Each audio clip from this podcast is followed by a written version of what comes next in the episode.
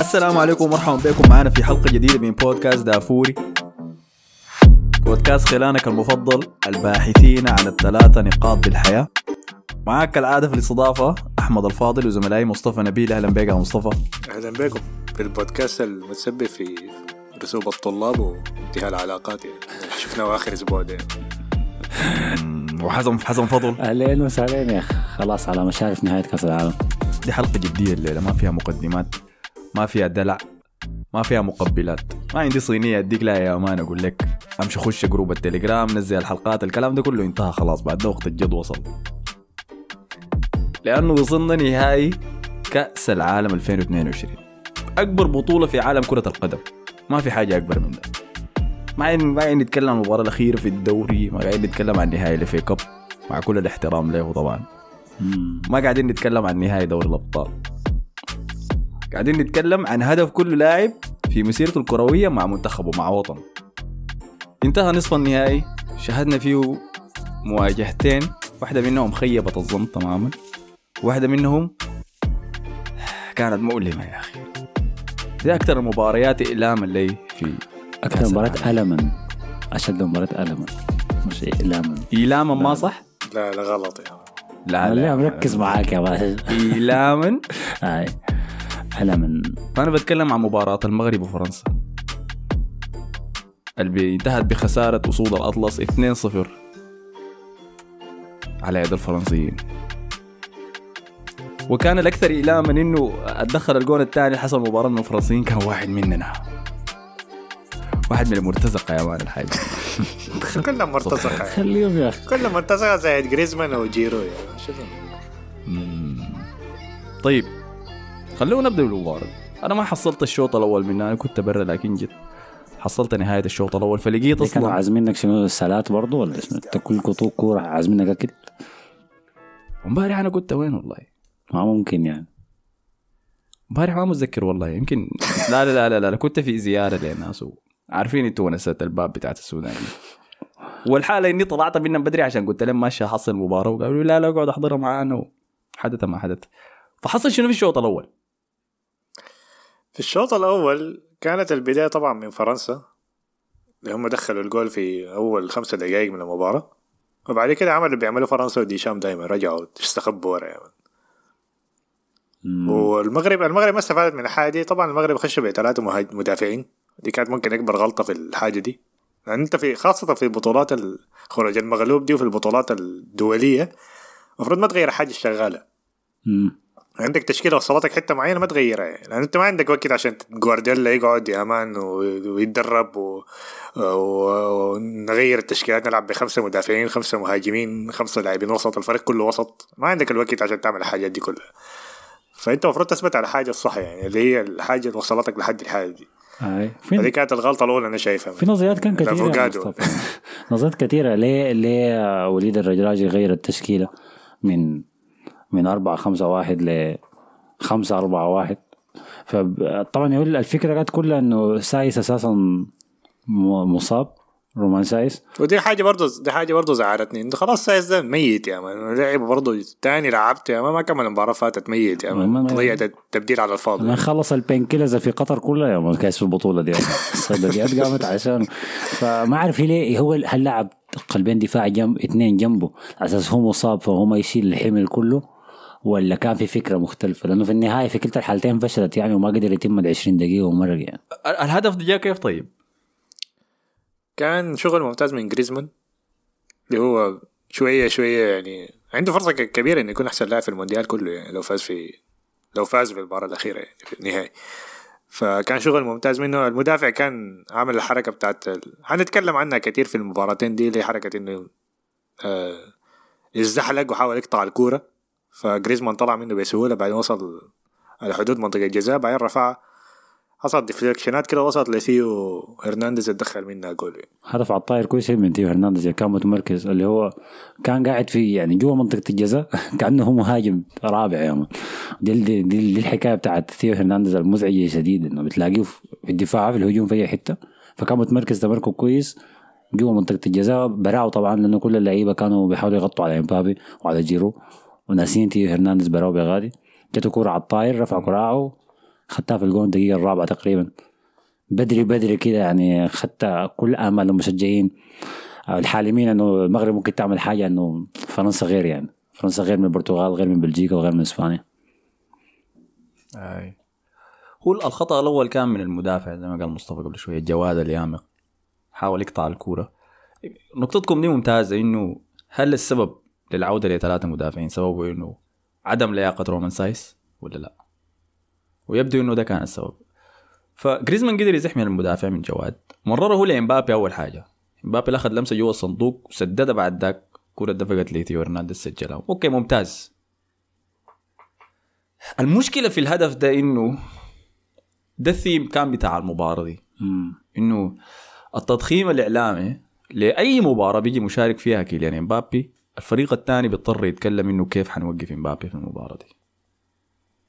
فسواء إذا كان ده قرار واعي من اللعيبه والمدرب ولا بس في العقل الباطن بتاعك أنت بتحس إنه لازم نوقف امبابي بيجذب كمية كبيرة من اللعيبة. يعني في الجون الأول ده كمية اللعيبة اللي حوالين امبابي كانوا سبع لعيبة. سبع لعيبة. أنا أول مرة أشوف آه، حاجة تجذب الرجال للدرجة دي يا man. أنا قايل له كيم كارداشيان.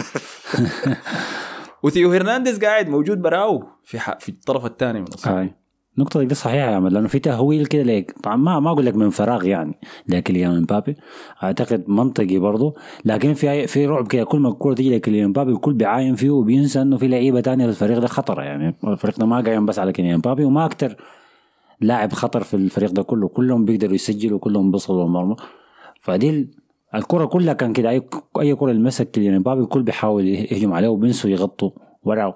فإذا دي دي, دي شام كان مركز على الحكاية دي انه متعمدة إنه كل ما امبابي يمسك الكورة إنتوا أفتحوا لنفسكم فرص لأن الكورة حتجيكم بطريقة ما. فنجحت دي إذا كانت الخطة يعني. ما دي الحركة اللي أصلا بيعملوها مع كل النجوم الكبار يعني ما حاجة كده يعني. هي بتج... أنت ما بتقل بتحاول تقلل الخطورة بأك... بأكبر نسبة يعني. وأكبر خطورة في فرنسا هي إمبابي يعني. زي لما زول يعني يخط لاعبين على ميسي مثلا عشان أو يخط لاعب واحد مراقب ميسي ال 90 دقيقة كاملة لأنه هو أكبر خطر في المباراة حيكون يعني. فحاجة عادية جدا والحاجة دي نجحت مع إنجلترا وأنا شايف مشكلة إمبابي الكبيرة لحد الملاحظ لها يعني في مسيرته ال... ال- القصيرة يعني إنه لما يتقفل بيكون تأثيره صفر يعني في مباريات بيتقفل فيها فعلا بيكون تأثيره صفر يعني فلسه ما وصل للمرحلة التأثير بتاعت ميسي ورونالدو في لقطة ممكن يقلبوا لك المباراة يعني لسه ما وصل للحاجه دي يعني. مم. فممكن نشوف منها. الكلام ده ما حصل في المباراة دي في المباراة دي يعني شفته كان عنده فرص أكتر من مباراة إنجلترا. ممكن أقول لك مباراة إنجلترا ما شوف ما شفت منه الحاجة دي. يعني. شفتها ممكن في اللقطة بتاعت ديمبيل اللي دفقها ديك لكن في المباراة دي شا- شايفه كان عنده مساحات أكتر. يعني. لأنه طبعا كانوا متقدمين في النتيجة من بدري. يلا ده هو كابوس المغرب الأكبر. إنه أنا الحلقة اللي فاتت قلت للركراكي أنت ما ينفع تواصل تدي الخصوم استحواذ قدر ده.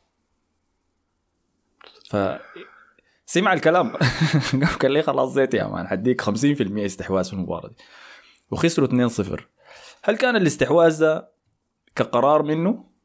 أنا بقول لا. كل لأنه فرنسا سجلت الجون الأول وهو خاشي بخمسة مدافعين. إحنا عارفين إنه فرنسا بتحب تقعد وتدافع ما عندها مشكلة. حتى في كأس العالم الفات بتاع 2018 ما كان عندهم أي مشكلة يدوك أنت الكورة ويلعبوا هم على ال counter. حتى في المباريات اللي قابلوا فيها خصوم من تقيل يعني حتى مباراة الأرجنتين الاحرجوا فيها الأرجنتين دي المواجهة القادمة. متذكرين جون بافارد متذكرين جرية امبابي. كل الحاجات دي كانت عكس مجريات المباراة. الهيمنة بتاعت الاستحواذ في المباراة دي كانت للأرجنتين. فده الشيء اللي عاجبني في ديدير ديشامب وين كان الشيء اللي بكرهه فيه هو ذاته؟ إنه هو واقعي جدا. بيذكرني كثير بأنشيلوتي. هو همه إنه يفوز بالمباراة تاني ما عنده هم لأي شيء ما, ما لا يكترث. دي النتيجة يا أحمد لما يكون عندك فريق فيه حلول كثيرة شديدة زي دي أنت ما بتضطر أنك تلعب بأسلوب واحد بس اللي هو ليه ما تهاجم طوال ليه ما تستحوذ وتكون طوالي ضاغط على الفريق؟ ما محتاج.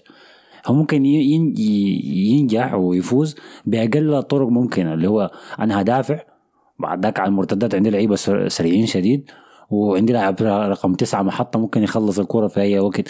فهو فريق عنده كمية حلول ما طبيعية ذاته. بيعين في الدكة عنده حلول كثيرة شديد.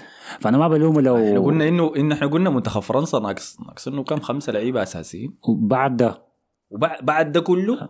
بعد ده بعد ده كله. كله يعني. شايف عنده حلول ده عشان كده الجيل بتاع فرنسا ده سواء على فكرة الجيل ده من من 2016 اليورو اللي خسروه قدام البرتغال لحد الليلة. ده أنا شايفه جيل ذهبي لأنه كل شوي كل سنتين في في لاعب موهبة جديدة طالعة في فرنسا. أنا حكاية بتاع 2016 ده كان ما كان ما كان كويس. وكاسماء على الملعب كانوا كويسين. هم نفسهم نفسه وصلوا نهائي اليورو كمان. وعلى ملعبهم. وده بدا. السلسلة بتاعت الفوز دي نهائي اليورو. هم كانوا أحسن فريق في اليورو. خسروا ضد كانوا أحسن البرتغال. فريق في اليورو السنة دي كان. وكانوا أحسن من البرتغال. البرتغال سرقوها ديك يعني. ولا فوزهم ما كان مقنع في طريقهم للنهائي. فازوا بكأس العالم 2018 فاز بأمم أوروبا. وحسي نهائي كاس العالم 2022 اي ف ففريق لا يستخف طبعا يعني مهما ولا لكن- يستخف بديدير ديشام ذاته. إيه ديشام كويس لكن أنا ما شايفه بيستعمل أحسن الأسماء عنده. ما يعني رب ضارة نافعة أو بمكانه ده جو فيروس الإبل. فيروس الإبل ده شنو يا man ما أعرف الفيروسات الجديدة دي شنو. هو اسمه كده اسمه فيروس إيه. الإبل. حركة ناس خطر يا man يروجوا لأي حاجة حتى أمراضهم يا man طريقة بيع أي ترويج شيء. جديدة. يا لا لا أقول لك شيء في نزلة حايمة في قطر وكانت جاتني أنا ذاتي. آه، مع كمية الزوار طبعا الجايين لمباريات كأس العالم. فأنا عييت كان بعد المباريات اللي حضرتها لك ورقدت ميت حكاية خمسة أيام ولا أربع أيام. فهي حايمة كثير شديد. يعني في في المقدم بتاع اي اف تي في ارسنال فان تي في روبي ذاك جاي يغطي المباريات دي وبرضه طلع في فيديو قال أنا عيان عندي المرض ده بعد شوي بديت أسمع من أصحابي مختلفين يا man كلهم تعرف هو بيكون شنو يا man بيكون آه، كوفيد على ملاريا من الناس الجايين من أفريقيا وكوفيد من الناس أمريكا ملاريا خبط. عادي. المهم يا man تلخبطوا مع بعض يا man بقى آه، في دكتور قتل روحه هسه اسمع في التحليل ده الدكتور اللي قالوا الحلقة اللي فاتت ذاته يا man. طيب آه، فبمكانه. أيوه فجاو هنا ده ودخل كوناتي كوناتي ال- قدم مباراة خرافية صراحة. ما في أي كلام يعني. مباراة ممتازة شديدة. و ديمبيلي طبعا بيلعبه. أنا ديمبيلي بديت أقتنع إنه بس عشان شغله الدفاعي مع إني ما شايف الشغل الدفاعي الكبير ده لكن هو يمكن السرعة بتاعته إنه هو لما لو في مساحة ورا هيرجع بس كزحمة كده. أنا هضيف عدد يعني. ما هتلاقي في مساحة فاضية. ممكن. لكن ما أكثر من كده. آي. بالله ما حرام يا أخي. ما حرام ديمبلي لاعب نهائيا كأس عالم ورا بعض. ده, ده شنو ده؟ ما لعب هو لعب الفات لعب بتاع كان- 2018 ما أظن كان كم- كان كم- احتمال كان قاعد في الاحتياط ما حرام يا أخي ما يكون في اسمه. يكون في اسمه لقبين كأس عالم زول زي ده. وقاعد يروح مؤثر السي اي فهو ف- فهو يعني ما مستعمل اسماء كلها لأنه لما دخل تورام الفريق بقى أحسن بكثير يعني. طلع جيرو دخل تورام يعني. فبقى عنده جناح زي عنده عنده جناحين بقوا زيادة بدل إمبابي اللي قاعد براه كان شايل الهجوم كامل. فهو متحفظ ممكن يكون متحفظ شديد يعني ولكن حتى في تحفظه ده خياراته الدفاعية ما كانت كويسة. يعني. طيب أنا شايف فالجودة بتاعت أسماء بس الممشيه ال- المغرب لما لما خلاص راجي اقتنع إنه رومان سايس ما هي ينفع يكمل المباراة فقام دخل آه أملاح. أملاح أنا كنت بناديه عم الله كنت قال لي اسمه عم الله طلع أملاح. ولا ملاح ما أعرف اسمه كيف. فرجع بعد ذاك للأربعة. أملاح أملاح عادي. ديك اسمه أملاح. رجع للأربعة خمسة واحد اللي بيعرفها ولا أربعة ثلاثة ثلاثة على حسب زياش و... وبوفال بيكونوا كيف بعدك المغرب ممكن أقول ما أعرف بعد دقيقة 25 دقيقة 30 حتى يا دوب بدأ يمسك كورة ويا دوب بقينا نشوف الهجمات التكتيكية اللي بنشوفها طوالي مناحي بيقعد يراوغ. بوفال بيقعد بيجارة زياش بيلعب الكورة اللي بغير بيها من الجهة اليمين للجهة الشمال. وبدأ يوصل للمرمى. فأول كانت هجمة كانت للمغرب في الشوط الأول كانت تسديدة بتاعته ناحي من برا وط- وشات طلع هيجو لوريس بشكل كويس شديد. بعد ذاك شفنا ال ال الدبل كيك اللي عمله واحد من لعيبة المغرب. والله كان نسيت كم انه كان اللي يمق ذاته جواد.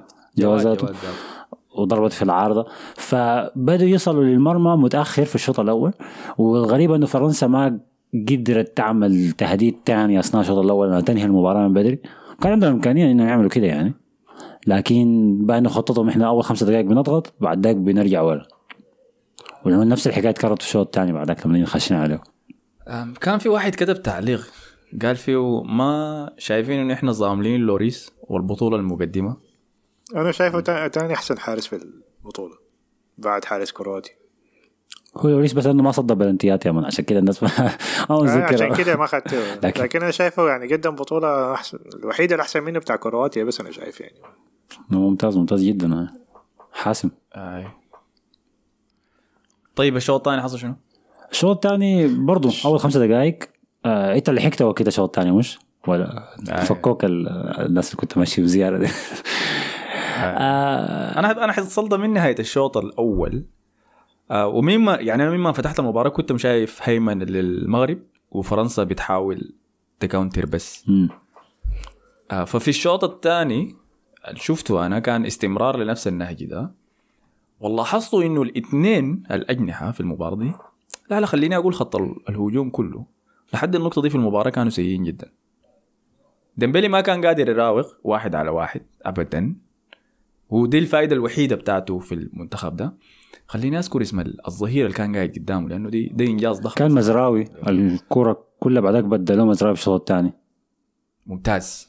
ممتاز جدا. سواء مزراوي بوفال ومرابط طبعا. في الجهة دي كانوا مطلعين يوم ديمبلي. وين ما كان هو مسبب لهم صعوبة كبيرة. آه. بالجهة الثانية مبابي كان عنده نفس المشكلة وجرود جاء ادانا أداء جرودي ارسنالاوي كده أصلي من أيام الخوالي. في المباراة دي. مم. أنا بتكلم عن الفرصة اللي كان صناعة تشوميني أول شيء ل- لإمبابي. تشوميني اللي قدم مباراة ضخمة. مرر كورة لإمبابي ورا خط الدفاع ورا الظهير. أشرف حكيمي كان ذاته فردته. مبابي قدر يلف حوالينه سدد الكورة بدل ما يمررها لجرود اللي كان مفتوح وسط الصندوق. دقت في واحد من المدافعين ولا صدها بونو. طارت بعيد وقعت. لتشوميني. تشوميني طوالي مررها لجرود. براو. لعيبة في الأرض الحارس في الأرض. برا يا man. برا. آه لقى مساحات كثيرة جيرو في الكورة دي ما المعتاد عليه. وأنا شايفه كان بيتألق في الكورة اللي فاتت لما يكون في تكتل بتاع مدافعين كده ما تحسه بيستمتع بال- بال- بالزحمة والجوطة كده بيبرز فيها. لكن في مساحات وفرص ووقت ما ما ما, ما بيعرف يتصرف.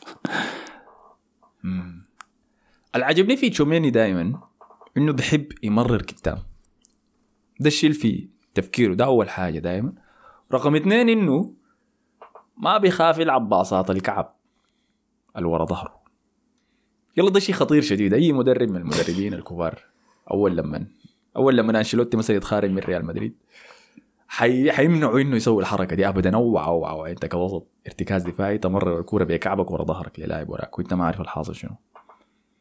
لكن لأنه هو صغير. هو عمره كم؟ 19 سنة؟ لا لا 22 هو المعلقين سايب قاعد يقول ملصقين فيه انه 19 سنة قاصر. ده جواد بدا ده. أيوه. كلهم يا man، الشوالي جوال كلهم ملصقين فيه 19 هو عمره 22 سنة. طيب أي يلا هنا. okay. ما فرق كبير شديد. لكن النزعة بتاعته إنه يمرر لقدام دي في ال system بتاع ديشام ده مفيدة شديد. لأنه الفريق الثاني بيقطع الكورة بيحاول يمرق في ال counter. فهو لما يطلع زي في السيناريو بتاع التسديدة بتاع جيرود دي. فكرته الأولى إنه يمرر قدام. في حين إنه لو كانوا ديل ناس رودري ناس ناس فابينيو ناس ال- الهوامير ديل ناس بوسكيت بيفكر إنه يمرر يمين شمال يحافظ على ضغط فرنسا. فعجبني. لكن فوق كل هذا سفيان مرابط كان أحسن منه في المباراة دي. آه مرابط كان ممتاز. يعني. دي, دي, دي المباراة اللي كان المباراة الرابعة على التوالي زول ده يقدم يكون أحسن لاعب في منتخب المغرب مباراة تلو الاخرى هو وياسين بونو بس وياسين بونو عشان بينصب بلنتيات والله التصديات الشوية ولكن على مدى 90 دقيقة بطولة عالمية. الحاجة اللي بتخلي مرابط كويس آه، أول حاجة كلاعب ارتكاز دفاعي اللي هو بيقطع كور طوالي فبتلاقيه هو اللاعب اللي بي- بيغطي مع قلوب الدفاع لو في أي هجمة مرتدة في المساحات الفاضية يعني بتلاقيه بي- بيزيد طوالي معاهم.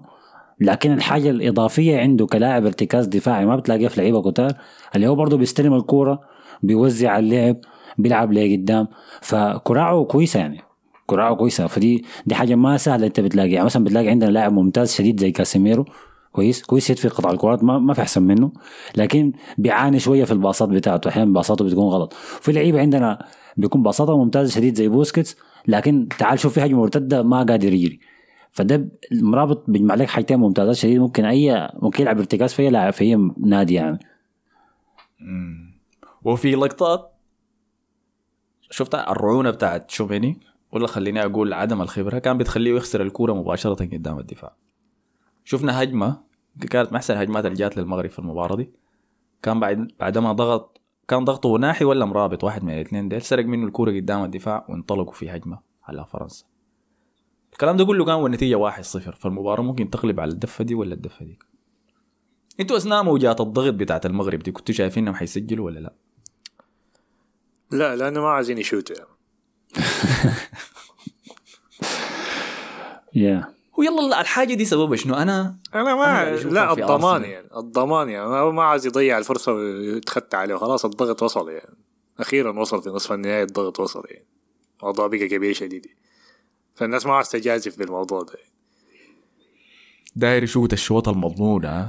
ما ازح المدافع الأول والثاني وافتحها في الزاوية الصح اللي في راسي حتى. هو الحكاية دي برضو يعني ما منطقية شويتين إحنا لو شفنا مسيرة المغرب في البطولة دي. المغرب البطولة كلها أهدافها بسيطة شديد يعني. هالجونين على بلجيكا؟ وهدف جاء من آه، أشرف حكيم اداه ل- اسمه منو ده؟ آه، اسمه نصير أعتقد. ولا ما ما اعرف آه بعدك في كان في الهدف من ال- هدف من الكرة الثابتة. هدفين على كندا 0 0 قدام إسبانيا 1 0 قدام البرتغال برضه من النصيري فما ما الفريق اللي بيسجل أهداف كثيرة ولا بيصل للمرمى كثير قوته كل ال- الكرة البطولة دي أنه دفاعيا قوي. دي القوة كانت بتاعته. أنه منظم دفاعيا وبيمرق من الضغط صح. ما كان قوته أنه بيسجل وبينهي المباريات من بدري يعني. فهم يتخطوا في موقف الكورة دي ما تخطوا فيه قبل كده. اللي أنتوا أنتوا الآن مطلوب منكم تهاجموا. فرنسا بتدافع والبرتغال بتهاجم. هتعملوا شنو؟ فهم يتخطوا في الموقف ده لأول مرة ومع الأسف ما نجحوا فيه. في كلام كتير يتقالوا هجوم وصل يعني ليوسف حبيبك يا حسن يوسف النصيري. كان عنده ثلاثة لمسات بس في المباراة لحد لما تبدا است- استبداله. أنا ما قلت على ذاته إنه لاعب يعني. مم. الدرجه دي يلا هو كان كعب لكن المشكلة ما عنده بدائل كويسين. فأنت أنا شايف إنه تخليه لحد آخر المباراة ممكن تجيه لمسة جوا الصندوق. اللمسة اللي تجيه يلعبها صح يعني. ما, ما عندك أحسن منه خلاص. ده اللي انت ده المتاح لك يعني. فتمرقوا ليه فهو طبعا وليد الرقراقي من بدري مرق يوسف النصيري ومرق آه، مزراوي من بداية الشوط الثاني. ودخل بلعيبه مختلفة يعني على أساس إنه ممكن يعملوا حاجة. وأنا شايف إنه ده برضه جزء دي, دي التبديلات ما كانت ناجحة منه يعني. يمكن بس تبديل الظهير كان كويس الظهير الدخل كان كان كويس لكن لا هو مرق. خلينا طيب على نقطة يوسف إنه لما مرق النصيري دخل مكانه عبد الرازق حمد الله طبعا. مم. وهو طيب الأول كان عنده ثلاثة لمسات بس. الثاني جاء ويتلقى كل الهجوم الممكن بعد المباراة للفرصة اللي وقعت له ديك اللي هو صنعها لنفسه ذاته يعني. هو اللي مسك الكرة وقدر يجري بها وزحل اللعيبة من حوالين وراوغ. بس لما جات لقطة التسديد دي آه. ما سددها. نفس المشكلة كانت موجودة في محبوبنا ذاك اسمه شديرة ذكرت احمد شدير هاي؟ هذه نفس العلاوه موجودة ثانية. فالمشكلة انت قلتها إنه المغرب دي مشكلتها عبر كأس العالم ده. ومش كأس العالم ده بس حتى كأس العالم 2018 فأنا مشيت عاينت لأرقامهم. قلت الحصل شنو في كأس العالم ذاك؟ لأنه أنا عندي نفس الذكرى للموضوع ده من البطولة السابقة. فلعبوا ثلاثة مباريات طلعوا من المجموعات في كأس العالم ده خسروا ضد البرتغال 1-0 سجل فيهم كان كريستيانو رونالدو كورة من كورنر بس. خسروا من إيران 1-0 كويس. كان سجلوا عزيز. كانوا own goal برضه من لعيبة المغرب. وكان في مباراة ضد إسبانيا سجلوا فيها جونين. سجل واحد يوسف النصيري واحد خالد بوطيب. فدي حاجة متكررة فيه وأنا متذكر لما كنت ماشي مباراة آه، الأرجنتين والمكسيك. في المترو لقيت آه، شلة من المشجعين المغربيين. كانوا يوما أظن المغرب لعبوا ضد كرواتيا. والمباراة انتهت صفر صفر. فقاموا سألوني أنت مالك لابس على المكسيك وطاقية؟ دي شنو ده يا man بتعمل في شنو أنت. قلت لهم أنا ماشي أصيد الماعز وكل الموضوع ده وحكيت لهم يعني. فقلت لهم أنتوا هاتوا توقعاتكم كيف إنه حيتاهلوا ولا لا. قال لي إحنا فريقنا ممتاز شديد بس مشكلتنا إنه ما بنسجل أهداف. قالوا لي بالعربية الفصحى إحنا نحن لا نسجل أهداف يا صديقي. هاي دي مشكلتهم. ففعلا مشكلة ال- المغرب عاين بالإنجاز اللي سوته في كأس العالم ده إنجاز ضخم جدا. نصف النهائي أفضل من بطل كأس العالم في النسخة السابقة في المباراة دي على مدى 90 دقيقة. عملوا كل شيء ممكن قدر يثبتوهم دفاعيا فوقوا عليهم في الوسط استحوذوا أكثر صنعوا فرص بس ما سجلوا أهداف. دي المشكلة الوحيدة كانت. هاي. وإحنا بنتكلم بالأسلوب ده؟ الصلابة الدفاعية زادوها في النسخة دي في من كأس العالم هذا وصلتهم لنصف النهائي. تمام؟ الهدف وين حسي؟ حسي اللعيبة اللي لعبوا في البطولة دي الناس سفيان مرابط و زياش عمره كم يا مان؟ زياش ده في بالي هو صغير لكن ما أعرف 26 يكون يمكن. 28 ولا حاجة. لا لا 29 أكسر حنك. كويس ذاته نتخلص منه زياش. لا لا يا أخي بيلعب لحد 33 عيله بيلعب الكأس العالم الجاي مش ما مشكلة. أنا ما زين. ممكن يجي ك squad player أشرف حكيمي 24 سنة. فعندهم اسماء ممكن يبنوا عليها لقدام بونو كان حارس الموسم في الدوري الإسباني السنة اللي فاتت. بس شو الناقص مهاجمين أكثر نجاعه هدافين أكثر والله أعلم ممكن يحصل شنو في كأس العالم بتاع أمريكا. آه، عندهم فرصة. إحنا بنتكلم بالاسلوب ده ليه إحنا ليه بننتقد آه عدم نجاعتهم التحد- أو اهدافهم الك- اللي ما بيسجلوها؟ لأنه شايفين إنه ده منتخب ما بس بيأدي الواجب وب- وبيطلع من أول دوري اقصائي ده منتخب ممكن يمشي لقدام. دي الفكرة هنا. وعشان ما عشان الناس ما تستهدف اللعيبة لأنه حمد الله ده بعد ما انتهت المباراة اضطر يمشي يقفل account ات ال social media بتاعته ويقفل التعليقات في الانستغرام والحاجات دي لأنه تعرض لتنمر آي لكن مع لا- ده جزء من لكن. إذا المشكلة موجودة في كل المهاجمين معناها دي ما مشكلة الفرد آي طبعا أكيد لكن هو برضه ده, ده لما يكون ده رقم تسعة بتاعك يعني. ويكون جودته كده. دي مشكلة. يعني انت انت لو عايز فعلا تصل لقدام محتاج محتاج لعيبة أحسن من دي أيوه الناس ممكن تكون قاسية معه شويتين لكن أهلا بك في عالم كرة القدم. يعني انت لما تمشي لمراحل بعيدة بيتطلب منك مستويات أكبر منك واذا ما نجحت فيها رده الفعل بتكون سلبية كده يعني. ده بيحصل طوال. فاحنا هم يتعودوا على على المدح الكثير البطولة كلها ومن أبسط حقوقهم. لكن برضو لما تخسر لازم تتعود على الانتقاد. انت كده لازم بتتحسن بالطريقة دي. فده الواقع ال- ال- اللي بيصل له أي منتخب إحنا دايرين نسميه كبير. ده الواقع بتاعه. طيب أنت ما شايف لكن إنه الشغلة في ناس بتنتقد وفي ناس ما بتنتقد؟ الناس اللي ما بتنتقد يعني. زياش؟ زياش قدم بطولة كويسة لكن في المباراة دي كان سيء كان سيء شديد. أشرف حكيمي بطل بطولة كويسة المباراة دي كان سيء شديد. ولا الحنك انه عندهم رصيد مع المشجعين. أنت لو أديتنا كم أداء كويس بعد ذاك آه ما ما ممكن. هم المشجعين زعلانين عموما من حكاية عدم التسجيل. ولا الحنك بالوش فهمتني الوسيم. ما بيخليه. والشين قصدك حمد الله شين ولا يجي. آه حمد الله شكله زول يا من جنوب إيطاليا بذكرني خليه. بيصيدوا السمك في. صقليه آه اللعيبة دي لك طيب دي نقطة دقيقة. النقطة الثانية. كويس بس عشان هبشنا على موضوع التنمر ده يعني. أنتوا رأيكم شنو في التنمر الإلكتروني؟ شايفين إنه مشكلة حقيقية هو مشكلة. المشكلة موجودة هي ولا شايفينها مبالغة يعني؟ لا هي مشكلة هي شيء هي حاجة موجودة فعلا ما مش ننكر عدم وجودها يعني مشكلة ممكن إلى حد ما أقول لك مشكلة كبيرة يعني هي القاعدة بتاعت إن أنت ما لو حاجة دي ما تقدر تقولها للزول في وشه ما تقولها له في ده في عالم موازي سليم و... يعني والناس فيه أصحاء يعني آه. لكن في النهاية هي تعليقات يعني يعني هي آه، لكن في- social media، man. في انستغرام يعني. عشان كورة يا ما تقعد تسب له هو وامه بتاع آه يعني أقول لك يعني تجي تقول لي صحتي النفسية تهزت يا man بسبب ما تعرضت له من تنمر في ال- في ال social media آه. احسبها يعني شو؟ طيب اقفل أنت- موبايلك ما انت عشان متنمر يا اقفل موبايلك بس في يعني لو عملت لو مسحت ال application بس خلاص. ما هو عمل كده. طيب. ما هو عمل كده طيب. أو ما يعلقها بس يخلي ال comment موجود لكن ما يعلق ما يقرأ بس. ما يقرا ال comment ال negative يعني. أيوه. أي طبعا هي بسيطه أي. سهله إن أنا أقول حاجة زي كده لكن لو جاك أكثر من تعليق سلبي قاسم وإحنا حاليا بنعيش في عالم الإنترنت فيه زي العالم الحقيقي يعني. ال comment الإيجابي والسلبي هناك بيساوي كأنه زول قاعد لك في وشك لأنه إحنا قاعدين في تلفوناتنا طوالي فالناس بتتأثر.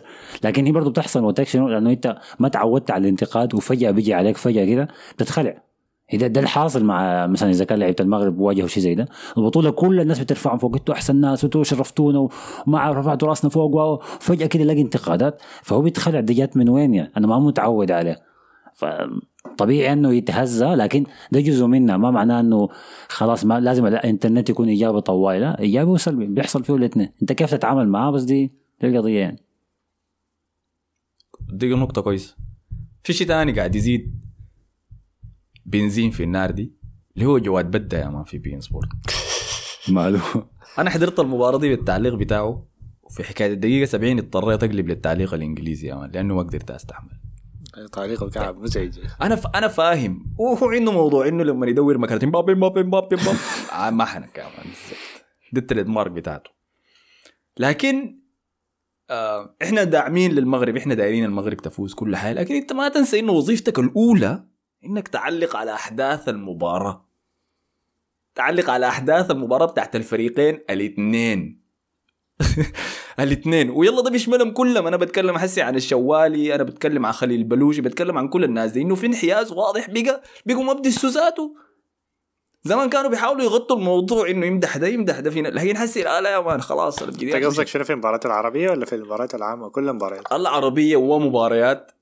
الأرجنتين حسي بقت واضحه أي طلع حصل حادي برضه. لا لا في, في- الم... آه، خلاص بقت في. الاستديو يا مان ذاك اسمه منو يا أخي؟ بتاع الدوري الإسباني طارق. زياب اسمه ولا شنو مم. سألوه قال له كرواتيا توقعاتك شنو؟ بعد كرواتيا الارجنتين الشوط الثاني قال لا, لا الأرجنتين حد حتفوز وإن شاء الله تتأهل يعني. بقى بقى فيها إن شاء الله كمان تتأهل. إن شاء الله ميسي يفوز بالهداية. لا هو الو- الوضع كعب شديد. يلا أنا كإنسان أنا في مباراة المغرب ما محايد. أنا أنا بشجع المغرب كل شيء. لكن ما ننسى إنه هي مباراة كورة ورياضة في النهاية. ده ما فتح ال- الأندلس يا مان آه. ولا حرب ال- لا هو فتح الأندلس يا مان. حرب الدولة الإسلامية آي فهمتني؟ ما مشكلة قول لي إنه اللاعب ده من فرنسا مقدم مباراة كويسة بس ما بلاط الشهداء يا man يا ذاتها يا man. آي وريني إحصائيات لكم. باص لعبوا تشوميني. أديني أبسط ال- الأساسية. ما في يا مان ما في. وخلي واحد من مهاجمين المغرب يضيع فرصة. لا حول ولا قوة تشيديرا في المباراة اللي فاتت ديك بتاعت البرتغال؟ انتهوا منه عديل كده. مش دايره بالغ زاد. احمد ما, ما مشكلة. اي لكن أنت كمعلق ما ينفع تقول له ظلمت اللعيبة اللي حوالينك وأخطأت فيها وسندفع قرار آه ثمن قراراتك. ما ما ينفع كلام زي ده يا مان. آي آي. في هو ده المفروض يكون فاضطريت اقلب للتعليق الإنجليزي. ما هو ده المفروض يكون الفرق بين الحاجات اللي بنعملها إحنا المشجعين والناس اللي ما محترفين والحاجات اللي بيعملوها هم المفروض هو كمحترف أنا في أنا في بودكاست دافوري مسموح لي إني أكون. آه. بالضبط حيادي، آه. إحنا ما, شغلاتنا دي أساسا يعني. لكن دي شغلات هم مدفوع لهم راتب إنه يكون مش مش بس حيادي يكون برضه بدي, بدي معلومات مفيدة أثناء المباراة. لما آه، هو بيعلق بديني حاجات أنا أستفيد منها. برضه دي مباراة بين المغرب وبطل كأس العالم السابق. فأنت برضه أحيانا تكون شوية واقع لكن ما تمجيد وتطبيل طوالي. يعني ط- طيب زيت ده بيجيها كويس ده في موضوع المعلقين. طيب نرجع لموضوع التنمر فكان في قصة تانية طلعت بعد مباراة المغرب والبرتغال لطفلة. طفلة خارج الاستاد جاية تحضر مباراة مع أهلها. طفلة مغربية. فقناة جول ولا القناة الإعلامية دي ما أعرفهم جريده هم ولا شنو. جول ديل قاعدين يعملوا مقابلات مع المشجعين برا المباراة. فعشان يجيبوا كليبات تبقى viral وبتاع كانوا بيسألوا السؤال المستفز طبعا عشان يحمس الناس. where's رونالدو الم- الم- المقدم فهمتني؟ بيسأل الناس where's رونالدو بعد ما البرتغال خسرت. فقام لما قدم الميكروفون للبنت قامت البنت قالت له رونالدو is crying بنت صغيرة عمرها تسعة سنوات. رونالدو is crying airport is this way قاعد يبكي في عربيته. مع السلامة يا رونالدو وين مشيت؟ وين؟ نزلوا الفيديو في ال social media.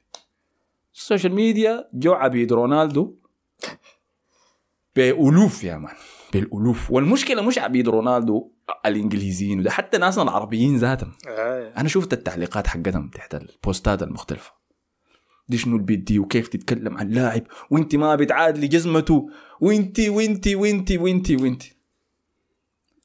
تقوم البت الصغيرة تشوف التعليقات حقت الناس يا فتى كيف؟ وتضطر أمها تطلع اليوم اللي بعديها تقدم اعتذار لمشجعين رونالدو. wow okay. على تعليقات اللي قالتها البت في الفيديو ده. حس البت ما بتاكل معانية من أزمة خايفة صحباتها بشوفوا التعليقات وبيجوا بيتكلموا معها بيقولوا الكلام ده. جزء من المشكلة دي إنه كان في واحد من مشاهير ال- العرب برضه قال لك يعني نقول اسمه اسمه حمدون قال لك هو هو هو الجزء من الأزمة دي انه هو برضه علق على المقطع وقال انت ما بتسوي ما عارف شنو. وجيشه طبعا جاء انتكشف في. ولا الحكاية دي. آه. فهي طبعا دي دي من دي من اللقطات السيئة يعني. آه يلا دي من الحاجات اللي بتخليني عاوز عاوز الفترة بتاعت رونالدو وميسي دي تنتهي أنا زهقت من الحاجات دي خلاص يعني. يعني حاجة يعني ده شنو ده يعني؟ حتستفيد شنو يعني أنت لو ميسي فاز ولا شنو؟ هسه الحسن ده آه، ما ما بتستفيد عشان. كده عشان كده أحمد لما سماهم طبعا في ناس كانوا انتقدت التسمية دي سماهم عبيد ميسي وعبيد رونالدو كان عنده حق. لأنه الناس دي يعني ممكن يوصل لمرحله إنه بيشوفوا الزول ده ما أقدر أقول آلهة لكن كده يعني هل تسبوا آلهتنا بسوء فكيف كيف تجيب سيرة اللاعب اللي إحنا بنحبه بسوء حتى لو انت كنت طفلة حتى لو انت كنت بتهزري. وهم ممكن نفسهم ما عندهم مشكلة يهزروا على اللاعب الثاني اللي بيكرهوه سواء كان ميسي أو رونالدو يعني. فما ما قادرين يستوعبوا الحكاية دي. أيوه البيت استفزتك. أيوه ممكن أسلوبها كان ساخر لكن ده جزء من الكورة. مش مش الكورة برضه فيها سخرية وطعرسه وما عارف شنو. ف أيوه. وما ما تستلموا الطفل أي- ما كان هم غالبا برضه مخاخهم أطفال برضه أنا شفت يعني بوستات كثيره شديد لناس بت بت بت يعني بت يعني بيتكلم بمنطق إنه يا جماعة ده شنو بتسووا فيه؟ والناس تحت البوستات دي برضه بينبذوا في البيت زيادة. أحسن تستاهل. أنت شفت شكلها؟ أنت ما عارف. ري- ريشيو. اي أي. فطبعا ده هم اخذوا أخذوا موضوع التنمر لمستوى تاني خالص. آه، مع الأسف الإنترنت بقى كده يعني. فانا أقول لك الناس الكبار ممكن يعني زي اللعيبة دي اللي تع- تع- تعرضوا للتنمر ممكن يعرفوا يتعاملوا معه كيف سواء يكفي التعليقات ما عايل ليه ولا يكبر راسه. لكن بنت صغيرة زي دي اتخطت في موقف هي أكبر منه ما كانت عارفاه ممكن ممكن بعد ذاك الأهل هسه يوصلوا لمرحلة إنه آه لا اسمع طلعت البنت في المقابل بالله يطلع عليه المقطع ده ما يتنشر المقطع ده يتحذف. آه، لا ده ممكن إذا قدام الأهل يفكروا كده لأنه أطفالهم خلاص ما ما في مأمن إنهم ياخذوا راحتهم اونلاين يعني. اي فاسمه شنو؟ كنت أقول لك بس على على نقطة عبيد رونالدو وعبيد ميسي. طيب أنا عبيد ميسي سميتهم عبيد ميسي لأنه شفتهم بيعبدوه قدامي ما كان شفتهم بيرفعوا يدينه كده وبينحنوا له يا مان بيسجدوا له قدامي. عشان كده قلتها. فده بجهة أم، الجهة الثانية أنا بحب تنمر متابعين بودكاست دافوري ما عندي أي مشكلة معه لطيفين جدا. كل اللي بيسووه إذا ميسي سجل جون بيرسلوا لي. إذا رونالدو سجل جون بيرسلوا لي. وفي نوع ثالث بيرسل لي صور بنات بس عشوائية وبقدرهم ديل برضه يعني شكرا لهم. آه، لكن اسا تع- تعقيبا لمصطفى. اسا مصطفى ميسي ورونالدو خلاص انت ده كاس العالم اخير لهم كويس. ومسيرتهم انتهت. إن شاء الله. آه. إن شاء الله. عاد. ومسيرتهم انتهت. لكن كلها 20 30 سنة ثانية هيجي لاعب ثاني خارق وبرضه يكون وراه فتنة مشجعين هبوا الكتار في اثنين جاهزين. فالفكرة طريقة التفكير. دي طريقة التفكير دي تاني هتتولد من أول وجديد. فهي المشكلة ما ميسي ورونالدو المشكلة الناس دي اللي ما عندها شغلة في الحياة غير يتابعوا لعيبة ويعبدوهم لا لكن ميسي رونالدو حالة خاصة. لأنه ما هالاند وإمبابي ما- مهما يكونوا ما أظن يوصلوا للمرحلة دي. طب هل لو جو لعيبة أعلى. لو جو لعيبة غير هلا غير هالاند ومبابي؟ أيوه ما أوكي بعدين يعني أوكي نشوف يعني. أكيد الحاجة دي مواهب بتظهر في الآخر دي. لكن فتره مشكلة إنه لاعبين زي ديل وكل واحد بيشوف الثاني و... هي حاجة كويسة أيوه. كل واحد بيشوف الثاني وبيحمس إنه يعني يعني أنا ما شايف ميسي كان حيكون بال... بالمستوى ده لو كان رونالدو ما في طبعا أكيد أيوة. ونفس الحاجة رونالدو. أيوة، لأنه لأنه رونالدو أصلا موهبته ما زي ميسي فاضطر يشتغل أكثر من أي زول تاني عشان يقدر ينافس ميسي. وميسي برضه نفسه طور نفسه عشان مثلا free kicks اللي ظهرت قبل خمسة سنوات دي أصلا ما كان بيشوت ذاته free kicks تشافي كان بيشوت free فجأة بقى ال free kicks بتاعته كلها بتقول بتخش دي برضه عشان رونالدو يعني. ف اثنين يعني أوكي. بيلزوا بعض يعني فانا فحاجه حالة نادرة شديدة ما أظن تتكرر قريب شديد يعني الكويس إنه شنو؟ الجواب على السؤال ده هيتحسم يوم الاحد الجاي ده كويس؟ في ح... في حقول أنا عندي كلام حيوضح لكم الموضوع ده لكن طيب نرجع. للكورة اللي ما تميناها آه في الكورة دي اتكررت لقطة كتير تانية هي اللي قلنا إمبابي كل ما تجيو كورة بيتلموا عليه آه عده عدة من عدة من اللعيبة الم- المغاربة الرجال يجذب الرجال. آه غير دي حكايه فالمهم امبابي برضه جاته فرصة تانية أثناء ال- المباراة دي لما يتحول هو لراس حربة ودخل ماركوس تورام كجناح شمال فجاته فرصة تانية برضه. راوغ بطريقة ممتازة شديد استلامه للكره ممتازة زول لحد هسه. قاعد اتكلم عن الجون نعم. الثاني؟ استلامه للكرة ممتاز مهارته كويسة شديد حتى لو ما كان ظاهر أثناء الكرة still الزول ده لمسته جدا ممتازة. شات الكرة برضه اتدفقت برضه مشت للاعب غير مراقب. نفس الحالة بتاعت الهدف الأول. اللاعب ده كان اللاعب الخشي يا دوب ذاته أنا اسمه نسيته. ف هو اللمسه ال- أول أو تاني لمسة له هاي بالضبط جاب ال... جاب الهدف اللي هو كولو مواني يلا شنو؟ ده هو الرد على كلامك بتاع قبل يا مصطفى. أنت قلت إنه إمبابي ما بيلعب كويس إلا يكون عنده عنده مساحات. انت شفت الجون ده صنعه كيف؟ شفت كمية العباد اللي كانوا حوالينه لما راوغ شفت العباية ده قاعد يرقص حوالين ستة مدافعين جوا الصندوق. مرابط رفع يدينه فوق. أول شيء حاول يشيل منه الكرة وبعد ذاك رفع يدينه فوق. قال لا أنا ما ححاول ذاته. في ناس وراي كفاية إنه يقفلوا التسديده دي لو داير يسدد. مشى وفتح لنفسه زاوية بعد ده كله. مرقه بس اللمسة بتاعت المدافع اللي فيها سكبتها للعبادي جا داخل. هو سجل أسرع جون لبديل يمكن في كأس العالم ما شو. فشنو ده بوريك الجدي قاعد يسمع الكلام اللي بتقوله ده. ما أنا نقطتي شنو؟ المباراة دي لكن هم كانوا متقدمين فيها 1-0 أنا مثالي كان بمباراة إنجلترا لما كانت واحد واحد و- إنجلترا كانوا مركزين عشان يقفلوا يعني ففي جودة عالية زي دي ده هو اللي أنا بتكلم عنه يعني. يعني أنت دايره 50 نتيجه صفر صفر أنا شوف 50 مقبولة في مبابي ولا لا؟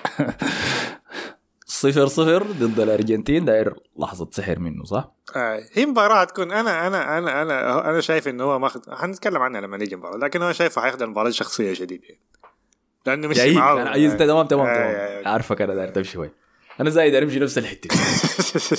لكن بعد شوية. طيب هاي بعد ذاك لما الفرنسا سجلت الجون الثاني. عندك شيء تضيفه للجون؟ في اللقطة اللي قبل الجول ديكي طبعا الجرى فيها ديكي. آه لما جابوا آه لما اظن طلع من اشرف من مرابط ذاته اظن طلع. بعدين المدافع دخل عليه. يلا الكاميرا كانت عاملة wide shot بعدين جات عليه يعني قربت عليه لما نط من فوق عليه. لما رجعت wide shot الكرة دي كانت هناك جنب منطقة الجزاء. ما أعرف كيف يعني. فالسرعه كده غريبة. بعدين مرابط طبعا جو جزاه بهناك. تدخل ممتاز. أنا تدخل والله ممتاز. دخل ممتاز عشان ممتاز. شفته فاول تخيل. أنا ما شفته. عشان حسيت إنه كان هو رفع الكورة. فاول أيوه. لا هو فاول. لا لا ما فاول ما فاول ما فاول ما فاول. هو مرابط جاب الكورة الكورة دقت في مبابي حتى انطارت. فوق آه تدخل كاسيميرو. يا أخي شالوا شالوا ال- ال- النجيلة وشال أي حاجة. ممتاز لكن كمان. لأنه في حافظ لكن. لمس الكورة. أيوه خلاص.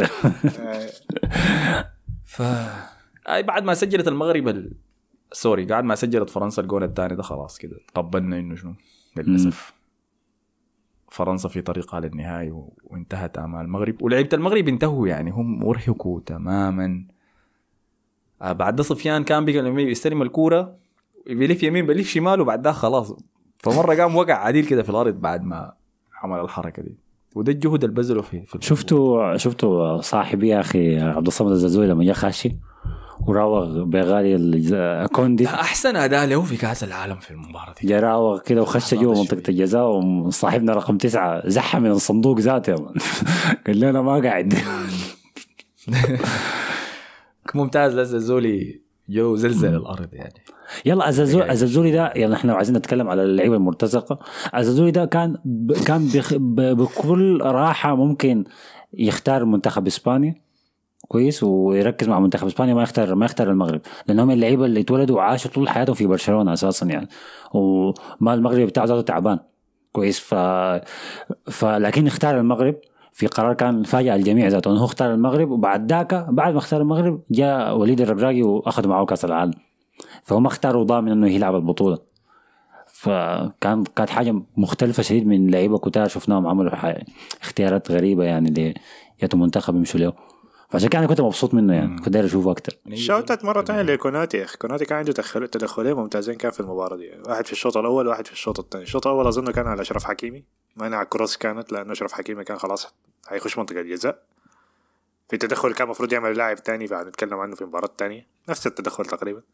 وفي الشوط الثاني أظن كان clearance كده كان قدام الجول دخل على واحد يعني. منعه يدخل الجول يعني. كانت cross قدام الجول. ما متذكر كان كان من المهاجمين. فده كويس منه شديد من اللاعب ما لعب من بداية الموسم كامل يعني. مم. أنا ملاحظ الحاجة دي في كوناتي دائما إنه المدربين بيدخلوه في المباريات الصعبة وما بيخذلها. بيكون ما يكون عنده مباريات لعيبة قبل ال- المواجهة الصعبة دي. يعني أنا شفت كلوب يكون مقعد وكنبه في الدوري يجي نهاية ال Champions League يدخله. ويكون أحسن مدافع عنده في النهايه وشفت حسي في المباراة دي ذاتها. كوناتي كان أحسن قلب دفاع حسي بالنسبة لي في منتخب آه. فرنسا كله آه. ده بقول كلام كثير عن القاعد جنبه لكن ما أدري إيش العجيب لا لا لعب كويس فاران كان كويس فاران كان كويس الكورة دي يعني لعب كويس آه، إيه. أنا شفت ناس قاعد تقول آه مذكرين لما فاران صاب مع يونايتد وقال إنه ما حيحصل كأس العالم أنا قلت ده مم. نحن ما في نحن في الموضوع. نحن قلنا فعلا ما نحن كنا قايلين إنه مصاب وما حيلعب. والبكا ذاك يا مان الدموع. آه، واضحة واضحة. وأحس أنا مراقبك أول لما ترجع ليونايتد يعني. ما داري أشوف إصابة بعد النهائي كويس؟ ما داري أشوفك تلعب 90 دقيقة في النهائي وبعد ذاك ترجع يونايتد ويقولوا إصابة. ولا عانى من إصابة أثناء النهائي ولعب كنا موضوع لوقت. shout out كوناتي عين أنت بتلعب جنب فيرجل فان دايك. أنت بتنافس فيرجل فان دايك في ليفربول. بعد اداء فيرجل في السنة دي أنا شايف حان الوقت إنه فيرجل يمرق خاتم أحسن مدافع في الدوري الإنجليزي من يده. لأنه في ناس كثيره جاية له واحد منهم كوناتي زميلك ده ذاته. فان دايك ما مرق قدم السلسلة مرق الخاتم مرق كل شيء لابسه. فان دايك ما قدم كأس عالم كويسة برضه يعني. فنشوف ليفربول بعد كده عندهم مدافعين فورمتهم كويسة شديد يعني نشوف يعني. إنت عارف برايتون ميونخ عندهم لعيبة مشوا كأس العالم أكثر من ليفربول؟ عندهم لاعب في أخي. برايتون ميونخ عندهم لاعب في نهائي الكأس العالم. شت نسيت ملك بس انت عارف ليفربول عنده خمسه لعيبة بس كأس العالم. بتاعت كوناتي. ذكرتني قلب الدفاع اللي كان جنب فاران في كأس العالم 2018 كان امتيتي كويس؟ وكان وكيتا خلاص هو ده قلب الدفاع القادم وأحسن مدافع صلب موجود حاليا في العالم. مشى امتيتي حاليا فرنسا عندها بدل امتيتي ثلاثة تانيين. اوبيميكانو وكوناتي وممكن صليبه يلعبوا. ف تيتي دخل جول كان في نصف النهائي بتاع كأس العالم ضد بلجيكا كمان. مش عمل له كأس. العالم ده كان لا يمس آه، آه، لا آه. يمس. ف منتخب. انجب لعيبه كتار يعني في في مراكز مختلفة. دي حاجة مبهرة فعلا يعني. أنجب بين قوسين يعني. جنسهم. والله يا- يلا ده, ده, ده, ده موضوع نقاش انت عايز تهبشوا عليه ولا نعدي للكرة اللي بعدها لا لا ما أقدر. ممكن نوفره لوقت تاني. طيب بس مرور سريع على التعليقات. إبراهيم مروان قال المغرب وكرواتيا و... والكاس للمغرب المركز الثالث لفرنسا. آه، ده ده أحمد دقيقة دقيقة ما تنبز إبراهيم. أنت ذاتك توقعت المغرب وكرواتيا يكونوا في نهائي كأس العالم. يلا. ما ترش متابعينا نساي والله أنا قلت لكم أنا توقعاتي مبنية على شنو؟ مبنية على الاداء في 90 دقيقة. أو في 90 دقيقة المغرب كانت أحسن أنا فتوقعي من هسه أقول. لكم يا المغرب وكرواتيا دي ما حاضرها يا مان. ولا أنا ذاته. ثالث ولا مودريتش ما قدرت لا خلاص. تشوف حبيبك. ثالث ورابع. مودريتش بالنسبة لي خلص مسيرته ال- ولا هنغطي الكورة دي. الكورة جاء الحلقة جاية ما أقول ليه ما تكلمت عن المركز الثالث والرابع ما عندنا شغل. بتبالغوا يا أخي والله. قاسيين أنتوا الاثنين. أول شيء أنت عامل فيها مغربي طيلة كأس العالم ده. وأنت قاعد تدافع عن مودريتش طيلة كأس العالم ده. ولما تجي مباراتهم الاثنين ما دارين. ثالث ورابع ليش هو أنا لو كنت في قطر همشي احضرها همشي الملعب لأنه يعني فعالية لكن غير كده ما في كرة قدم تتفرج يعني. هو ريال مدريد هو ريال مدريد لما يطلع من كل البطولات أنا ما بحضر لهم يا مان خلاص بقول خلاص مع السلامة. زي الصورة بتاعت شافي شايل الجزمة بتاعته ديك خلاص. نشوفكم الموسم الجاي يعني. ولا ولا. صفر تاني كان منو؟ ناس كمية عمر داوود قال كرواتيا والمغرب. ها الاثنين برا يا عمر وعمر قال حسن ده داير له كشف حساب. اخت كسل يا زول. أنت قاعد ما سمعتك يا حسن؟ سمعتك أنا. الحلقة اللي فاتت قال الناس كسر ما بتتحسب أصلا نحن قاعدين على كده يا مان ونتخارج من فضل مشيها تدفر. الحرب الأهلية دي. عبد الرحمن محمد الخير. عبد الرحمن محمد خير قال بالنسبة البيت الصوطة حلوة دي كان شلتوها نحن بنشيل المتابعة. أصلا هي المصبران عليكم. أي يا أخي ده, الكلام اللي داير اسمعه عمر حسن قال أتوقع كرواتيا حتتأهل من الوقت الرسمي لكن المباراة لو ذهبت لأوقات إضافية الأرجنتين للنهائي. لذلك أتوقع نهائي مكرر فرنسا وكرواتيا. أنا قاعد أجهزكم عشان نتكلم بعد شوية عن خيبة الأمل بتاعت كرواتيا. محمد عبد علي قال أنا متفائل بأن المغرب حتوصل النهائي ده الفريق الأكثر تنظيما دفاعيا يتلقوا هدف وحيد وهم سجلوه في نفسهم. النهائي إن شاء الله المغرب والأرجنتين. طلع صير نحن السودانيين أول لما نبدأ نشجع فريق بيقوم نمرق من كأس العالم. يا ما إحنا كجينا أنتوا إنتوا ده خلينا ما أقول إحنا إنتوا في قطر إنتوا كجيتوا السنغال كجيتوا غانا كجيتوا الكاميرون. خلوا الناس في حالها. والله. صح. أي مباراة كان فيها علم السودان حاضر بأعداد كبيرة مرق الفريق. جاي نساعده. أحمد عثمان قال النهائي للأسف حيكون فرنسا ضد كرواتيا. خاطئ برضو. عمر داود قال لي إنت السلات الشيء بتتختى فوق الحجر زلاطي كده. لا.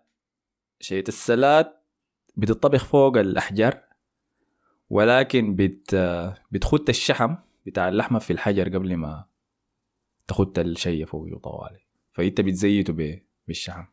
شغلة organic يا ما فهمتني. محمد عبد العاطي قال على فكرة في مباراتين تاني لأي منتخب بيقول النهائي. وقصده إنه في مباراة تانية؟ آه، في مباراة ثانية وبيقول النهائي الارجنتين المغرب.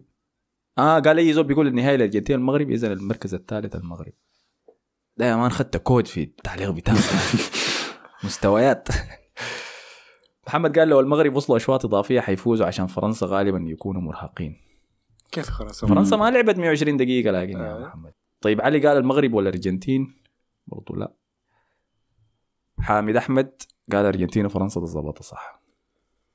طيب خلينا بنرجع تاني لباقي التعليقات. خلينا هسه نمشي للمواجهه الثانية طيب. شايف في واحد جا كتب اللي هو حذيفة 92 كتب آه، أول شيء ال intro تدخلوها بتاعت الحلقة دي ب vamos ميسي vamos Argentina. تاني شيء يتكلم عن مستوى كوفاسيش وتبديل بروزوفيتش الغريب وعن ديبالا وكوريا. طيب خلينا نخش لمباراة الأرجنتين وكرواتيا.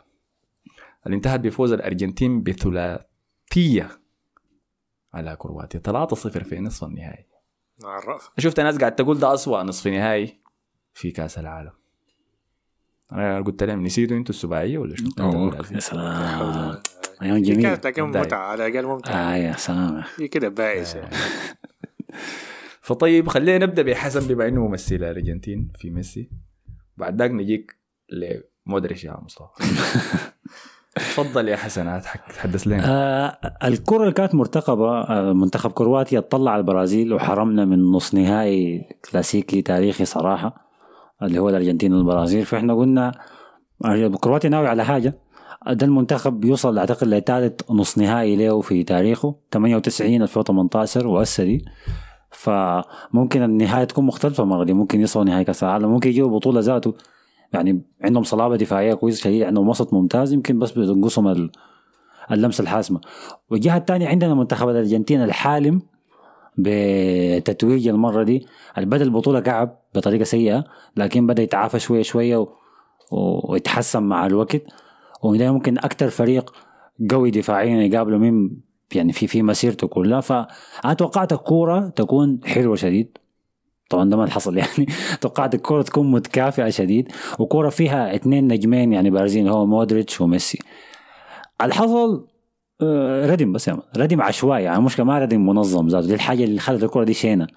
يعني اللي أي زول محايد ومثلا ما فارقة معاه منو اللي يفوز ما ما أعتقد الناس دي استمتعت بالكرة استمتعوا بالكرة أكثر اللي عايزين الأرجنتين تتأهل. آه فشفنا شفنا الأرجنتين بتبدأ بطريقة مختلفة من المباريات اللي فاتت سكالوني بيبين كل مرة إنه هو مرن ممكن مرن زيادة عن اللازم إنه بيغير الخطة حسب المباراة ال- ال- اللي هيلعبها وما ماس الخطة كافرات مرن مرن لكن ما أكثر من اللازم مرن للدرجة الصحيحة. هم ميوله الأولى دائما دفاعية لكن التغيير اللي سواه في المباراة دي احترمته له شديد آه. أنا شايف إنه أحيانا المفروض تكون أنت ثابت على حاجة واحدة يعني والمرونه دي تتغير أثناء المباراة مش قبل كل كورة لكن ما دام ماشية معاه التغيير اللي سواه شنو في التشكيلة دي من التشكيلة اللي فاتت؟ التغيير اللي سواه في الكورة دي إنه لعب بقلبين دفاع تخلى عن الثلاثه قلوب دفاع. آه فلعب الأربعة أربعة اثنين بتاعته اللي بدا بيها البطولة أساسا يعني. فحاجة منطقية لأنه الفريق اللي قدامه ما فريق يعني عنيف هجوميا يعني فأنت ما محتاج ثلاثة قلوب دفاع ال- الكلاسيكية ديك. لكن التغيير الثاني الأكبر اللي هو أدى الكورة تماما لكرواتيا. قال لكرواتيا شيلوا الكورة ألعبوا كورتكم أنتوا عايزينها. كويس؟ أنا هدافع وأنا هلعب على المرتدات. مش دي طريقتكم أنا هلعب بها. أنتوا هتعملوا شنو؟ ففي في حاجة خلعت الكروات شديد وغيرت مجرى المباراة كامل. لأنه لقينا لأول مرة في البطولة كرواتيا برا مناطق الدفاعية لقينا مدافعين كرواتيا قاعدين تقريبا في نص الملعب في ضغط عالي شديد. لوفرين قاعد ورا خط النص. مودريتش تقريبا مهاجم وهمي قاعد جوا برضه. فدي كشفت دفاعات كرواتيا ودي الحاجة اللي كان عايزها سكالوني بالحرف اللي هو المرتدات. فلقينا الأرجنتين بتعتمد على ال- اللحظات زي دي وبس جري لقدام وقت ما يكون في فرصة. كورة ورا المدافعين سواء بانطلاقات جوليان ألفاريز ولا إنزو ولا ولا حتى ميسي نفسه ولا مولينا كظهير يمين direct الناس كانوا بيجروا؟ أنا شفت ميسي بيحاول يجري ورا خط الدفاع. في حاجة ما ما تعودت أشوفها يعني. لحد ما وصلنا الدقيقة 34 بعد ذاك يا هو وصلنا ل جوليان إنفا ألفاريس جوا منطقة الجزاء. ال- كانت كانت بالمناسبة باص يمكن من واحد من المدافعين عديل كده من غريب. آي. فلعب باص لقدام يمكن كان أوتاميندي. لورا خط الدفاع وبعد ذاك في في لقطة يعني بتحسسك انه ده دفاع دفاع الهلال السوداني. في تناسق بين الدفاع الاثنين مع بعض. لوفرين مشى بجهه وجفارديول مشى بجهه خلوا له تانية. الحتة. بس فتح مساء فتحوا كده يعني شقوا البحر في الوسط. ألفاريز جاري فيه. آه قدر ينزل الكورة خش بعد ذاك في حارس مم. كرواتيا. اسمه منو كان؟ ليفاكوفيتش. أي. أنتوا شفتوها بلنتي؟ وطبعا آه شات الكورة هو قبل ما يصطدم في الحارس. الحارس طلع له. شات الكورة لكن ما ما كانت خاشه يعني الجون. طلع واحد من مدافعين كرواتيا. لكن حسب قام حسبها بلنتي. الحكم حسبها آه هي دي اللقطة لقطة أنا لما شفتها في اللحظة الأولى. قلت بلنتي طوالي لأنه أول جوليان رفع الكرة فوق الحارس بعد ذاك خبطوا في بعض. لكن لما لاحظت الإعادة لقيت إنه الحارس واقف في حتته ال- اللقطة كلها. يعني ما غير اتجاهه أساس يقفل ألفاريس من جريته دي. فدي ممكن تكون بنالتي حاول يعمل نفسه كبير كفاية عشان الكورة تضرب آي فيه. وهو من بدري كان عامل كده. مين ألفاريس مستلم الكرة هو بس آه، يعني فرد نفسه فرد جسمه يعني. لكن شنو؟ ألفاريس هو شات الكورة والحارس لسه في حتته. الكوره مشت فوق الحارس والحارس لسه في حتته. بعدين جوليان جه خبط في الحارس. فأنا برأيي ما بنالتي أنا ما شايفها بنالتي خالص. يعني شايف إنه بالعكس اتظلم فيها الحارس. ممكن تكون فاول كمان للحارس أكثر لأنه هو اللي خش فيه. وضرب. مم. مصطفى انت رأيك شنو؟ أنا برضه ما شايفها بلنتي. لأنه برضه لعب ميسي مش عشان ميسي. لا لا أنا لعب الكورة. في ساجي بيتفق معاكم قال لكم يا شباب ما شايفين إنه البلنتي اللي اتحسب للارجنتين الأول كان ناعم شديد. بغض النظر إنه الأرجنتين أحسن. بجد كلام شزني صراحة يا أخي الموضوع ده دي المباراة اللي كان حسي يكون فيها بلنتي للأرجنتين. يعني حقت شزني دي كان مريبة. برغم إنه متابعيننا في التيك توك ما بيتفقوا سبوا لنا سب تقيل لما قلنا إنه سب حق حرام. آه، ليه حسن؟ يلا كله حسنات. كيف تقول عليها حق كله؟ حسنات يا مان ده, ده التنمر اعتبروه حسنات يا قلت مان ما لك تشيل هم آه، ما قلت لك دي المشكلة يا مان الناس دي كده يعني. بياخدوا الموضوع كده شخصي شديد. ده المضحك في التيك توك حقنا. فيديوهات تلقى فيها سب تقيل هنا فيديوهات تانية تلقى عباد قاعدين يحنكم مع المغربيات. حد يحسي. الفيديو ده له يمكن شهرين لحد هسه الناس قاعد تحنك في التعليقات. فنسينا طبعا نذكر موضوع ديمبلي يا أخي. ما دارين ما دارين شغل نذكر عليك. آه. وجو البنات خشوا علقوا في الفيديو ده قالوا أكيد بعد المباراة ديمبلي نام في الصالة يا مان. أنا قلت نام في الصالة ليه وعمل أي شيء ممكن يسويه عشان يخلي المغرب تفوز. آه،. فطيب أنا شايف آه، شايفه ناعم صراحة. البلنتي آه، لكن قاعد أشوفها كثير إنه لما ال- الحارس يلمس المدافع يلمس المهاجم sorry وما يلمس الكورة بتتحسب بنالتي معظم الوقت حسي. فتفهمتها يعني. الشيء اللي فوق ده إنه ميسي ما مضمون في البلنتيات. كان. عبر مسيرته سواء مع برشلونة ولا في الأرجنتين لما تجي بلنتي ويمسكها ميسي الناس ما بترتاح بيتودر زيادة لا هو أيوه هو هو بجد أي بلنتي بيجي كده حاجة بتاعت حياة وموت يا مان. الناس كلها بتكون متنشنة في شنو يا. ليه الحياة ماشية يا. ما هو عودنا على حاجة مختلفة لحد البطولة دي لحد البطولة دي كاس آه. العالم ده. فده برجعنا المحادثه يا حسن متذكر لما قلت لك إنه النسخة دي من ميسي أحسن من نسخة ميسي 2014 أنت اختلطت معي أنت قلت لي لا أنا شايف حق 2014 أحسن هل ما زلت على كلامك؟ ما زلت على كلامي يعني. أنا لسه مصر مصر لسه؟ متأكد مليون في المية. شايف في حاجات ميسي منبهرين منها إنه هو بيعملها هسه؟ عمل أحسن منها بكثير في 2014 لكن الفريق ده كان فرقي أكثر وده شوي شوية في لمسة في كأس جماعيه العالم؟ كأس العالم ده كان في كأس العالم؟ آي آي. أنا ما متذكر في كأس العالم ذاك لعب كويس. أنا هي في في اللقطة الهدف الثالث ال assist هنجيب سيرتها يعني.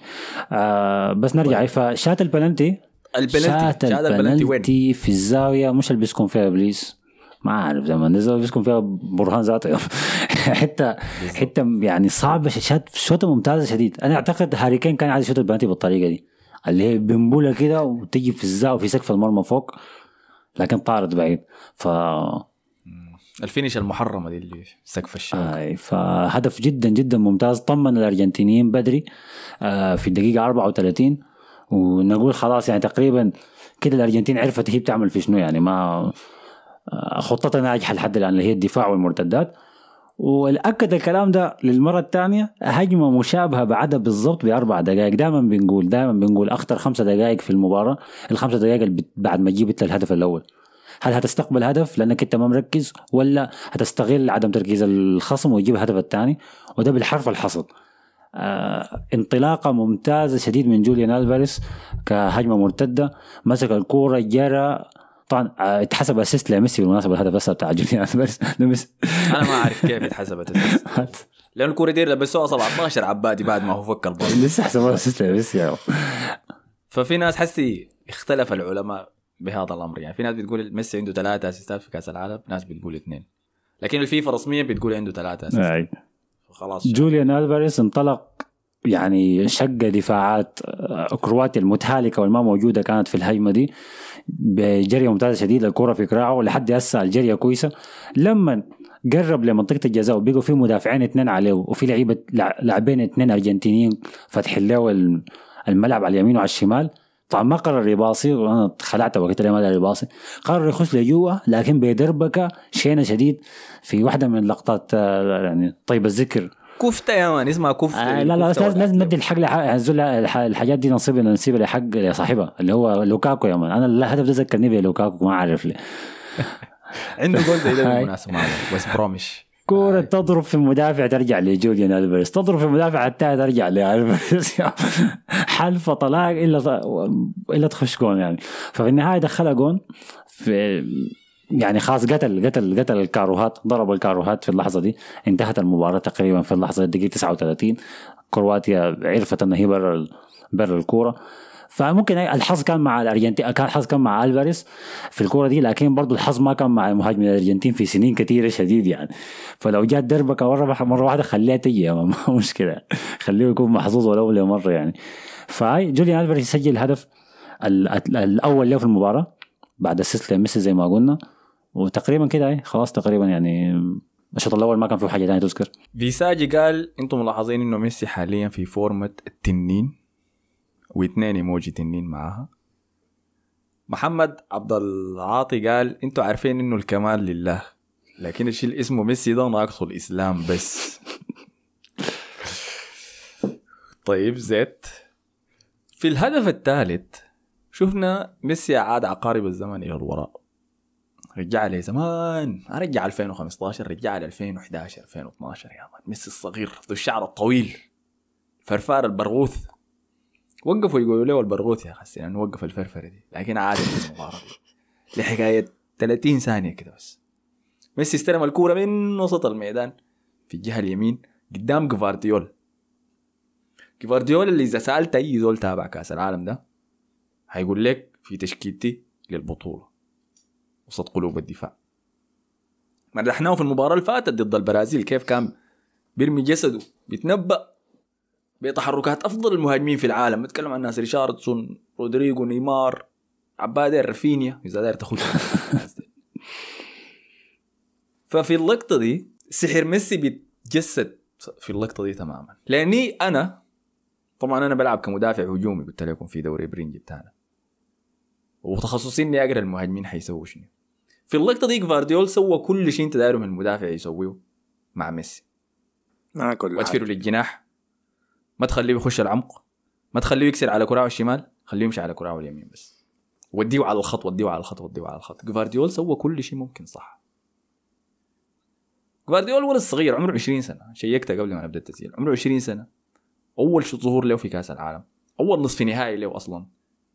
لاعب بإصابة. مستويات ممتازة مباراة تلو الأخرى. ميسي مسكه مردغه لا لا اختلاف في ذلك. مع إنه سوى كل شيء صح لكن ما ممكن تخلي رجل عمره 35 سنة عامل زي الفار كده. خلينا نقول زي البرغوث زي ما بيسموه يفرفر بيك كده ويدخلك لحد الصندوق ويمرر الكورة قدامك بين ساقيك. عشان يديها لألفاريس يسجل الجون الثالث. في نصف نهائي كأس العالم. تنقص الخبرة بس. فشفت الناس بتهاجموا بعدها ده شنو ده؟ ده المدافع اللي أنتم نافخينه 100 مليون دولار وكان سعره 100 مليون يورو والنوادي هتتنافس عليه وبتاع. فأنا قلت كيف تحكم على لاعب عمره 20 سنة عشان ميسي ناور؟ فده السؤال اللي دار اساله لكم. كنت مصطفى شايف إنه قبل ما أنا اجاوب على السؤال شايف إنه أم، جوارديول ما عمل كل حاجة صح قدام ميسي؟ أنا شايفه كان في فترة من الفترات لازم يتزحلق يعني ما يتزحلق بدري شديد. يقتلوا آه، آه. آه، آه. طبعاً. يقتل أيوه. ما انت يا, يا تقتله ما هو المشكلة مع ميسي إنه مرات بت... انت بتكون جاي لك حت... جاي نفسك حتقتله لكن بينط من فوقك كده لأنه center gravity بتاعته ولا التوازن بتاعه عالي شديد يعني. ما عارف ميسي اللي عمره 35 سنة ده كيف لكن من الكلاسيكوات الكثير أنا عارف يعني لأنه راموس أصلا كان وعنده بطارية صغيرة كده فهمت عنده حكاية أنا ممكن أديك الفرفرة دي حكاية 45 ثانية في آه. المباراة لأنه- تستخدمها في أوقات معينة فأنا لو أخذت limit ين limit max و limit min minimum إذا راموس اللي حيزحلق أول ما ميسي يستلم الكورة كان حي حيرفعه يا man راموس ال... لما كان مع ريال مدريد وفان دايك حيقعد يرجع لحد ما يصل الجول يعني. فهو كان المفروض يكون حاجة في النص بينهم يعني يعني هو عمل حاجة صح والدولة لحد لكن لما تصل لحد منطقه الجزاء خلاص جزه يا man اكسره آه. زحلق طلع الكورة برا عمل أي حاجة أي. فأنا شايفه ما ما ما عمل الحاجة دي و ده هو غلطه الوحيد لكن ما عشان حاجة يعني عشان ميسي عداه يا أخي. وقدم بطولة ممتازة عمره 20 سنة؟ لا أكيد. بس ما متذكر راموس رونالدينيو كان مش بيعمل شنو في راموس يعني لما كان عمره 20 سنة. جرائم حرب يا مان دي كان رونالدينيو كان موجود في المباراة طبعا. كان بيصفق لكل لقطة لميسي بيجيب الكاميرا عليه. آه لسؤالك يا أحمد أنا شايف. هسه ده إحنا عادي دقيقة. إحنا بنتقبل الكلام ده عادي. إحنا عارفين إنه ده الكلاسيكو البرازيل ضد الأرجنتين. نجي نلقى رونالدينيو البرازيلي قاعد يصفق. آه رونالدينيو. ورونالدو هناك بيقول قاعد يقول إن شاء الله ميسي يف- ما قال إن شاء الله لكن قال أتمنى إنه يفوز ميسي بال- البطولة آه، البرازيليين الخاينين شنو يا هو؟ احتمال دايرين دايرين كرواتيا تتردم بس يا مان. عشان كرواتيا طلعتهم يا مان. احتمال. ممكن يعني. آه اللقطة دي يا أحمد بتاعت المدافع ده. المدافع ده قبل الدقيقة 68 كان سعره 110 مليون يورو. بعد الدقيقة دي سعره ممكن نزل 45 ودي ال... ودي الحاجة اللي ممكن تكون في كرة في, في كرة القدم ظالمة ش- آه، نسيت أنت المحاسب هاي صح اسمه منو ذاك. ال- في كرة القدم هاي دي ظالمة شويتين. طبعا أنك أنت تحكم على لاعب بسبب لقطة من لاعب يعتبر خارق زي ميسي. أنك أنت تسعر المدافع على على حسب ميسي بيعمل فيه شنو. دي ما, ما حاجة طبعا منطقية يعني. لكن اذا اذا أيوه إذا جوارديولا غلط في شيء بس هي بتنقص الخبرة زول عمره 20 سنة ومقدم مستويات ممتازة. فلو جاء غلط في لقطة زي دي دي عدم خبرة وبالعكس أنا شايف إنه يغلطها هسه دي وهو 20 سنة ما هيغلطها تاني اللي قدام تاني ما هيعمل حاجة زي دي. فبالعكس دي حاجة من صالحه هو يعني. هو ما رعى غنم قبل كده عشان خلاص يعني. ما بيعرف ف... فأنا بالعكس ما, ما بلوم جوارديولا. بحس إنه أنا كانت عيني عليه الكوره كلها. أنا شايف إنه الزول ده مدافع ممتاز. لكن برضه نقطة تانية هو ما تخطى تحت الضغط الكورة كلها لأنه فريقه هو كان المسح الكورة. فبس فجأة كده بيلاقي في هجمة مرتدة جاية. عكس المباريات اللي فاتت اللي هم مدافعين معظم المباراة. فبحس إنه تركيزه أعلى. عموما شكرا فاي فما ما ما بلوم فيها جوارديولا خالص. مبسوط شيء إنه ميسي عملها. يعني بترجعني لزمان يا أخي إنه ميسي لما كان يعمل حاجات زي دي لكن بشكل أسرع. يعني لا كأني كنت بشوفها كانها بإعادة بطيئة شويتين. زي ما بشوف ميسي بيعمل دي اللفة الأخيرة عملها في جوارديولا بعدك خشها في منطقة الجزاء. كان بيعملها في نص ثانية. دي عملها في ثانيتين ونص يعني, كلفته شويتين اللفة دي. آه وبعدين مش كان عنده إصابة بتاعت هنا كان ماسك ال- هنا فخده في ال... في ال- ال hamstring بتاعه كان ماسك آه الشوط الثاني. كان الشوط الأول لا ماسكه فتره كده. يعني أنا قلت خلاص دي النهايه نزل ده هيقع فما ما غشانا بس man. أنس قال أجمل مباراة للأرجنتين في المونديال مباراة خارقه 10 من 10 لسكالوني. أعلم أن المديح ده أنس اللي بيطلب دائما الت- ال- ال truth. والتأني في الحكم على على اللعيبة والمدربين. قال أعلم أن المديح سيذهب اليوم كله لميسي والفاريز ولكن إذا كان شخص يستحق أن نحتفل به بعد ميسي سيكون سكالوني. والأهم أنه بوجود ميسي لا يوجد إلا رقم 10 واحد في الملعب. أي أي أي أي أي في داعي يا أنس. خلي خلي الجملة الأخيرة دي دقيقة بنجابها شوية. طيب. هل سكالوني يستحق الإطراء؟ قلنا. قبل أنا قلت إنه غير التشكيلة من ثلاثة مدافعين لمدافعين بس. دخل لاعب إضافي في الوسط باريدس ما كان كويس للدرجه ديك ولكن عمل المطلوب بأنه عذب كرواتيا في وسط الميدان مكن الأرجنتين إنها تلعب على ال counter. ممتاز جدا ظريف. كده خلاص خلينا نطلع من عايش سكالوني كان ممتاز. نشوف اللي حيسووه هسه ضد فرنسا شنو. حنتكلم عنه في نهاية الحلقة. خلينا نمشي لكرواتيا. أنا في جوابي البسيط بس لأنه حصل شنو لكرواتيا. ليه ما لعبوا كويس ضد الأرجنتين؟ لأنهم ما يستحقوا أصلا يصلوا نص بكل بساطة. انت لما تلعب 120 دقيقة في دوري الثمانيه ضد البرازيل ويكون عندك تسديدة واحدة بس على هدف دخلت منها جون وتتأهل عن طريق بلنتيات. ويكون كأس العالم كله انت ما قاعد تفوز في مباريات يمكن فزت مباراة واحدة بس. لما تجي وتواجه فريق المرشحين للبطولة في نصف النهائي حتنكشف على حقيقتك بس. بس حتنكشف على حقيقتك. إحنا قاعدين نمدح الوسط بتاع آه كرواتيا إنه جودته كويسة الكلام ده صحيح. قاعدين نمدح في مدافعينا الكلام ده كله صحيح. ولكن ما ننسى إنه الناس ديل كم 80% من وقت المباراة قاعدين في نص ملعبهم قاعدين يدافعوا. وبيمسكوا الكورة بيباصوها كويس في. في وسط الميدان. لما يمشوا الهجوم ما في ناتج يلا خلاص صفر. فإحنا بنمس- نمدح الوسط حقهم شنو؟ إنه قاعد يمسك الكورة.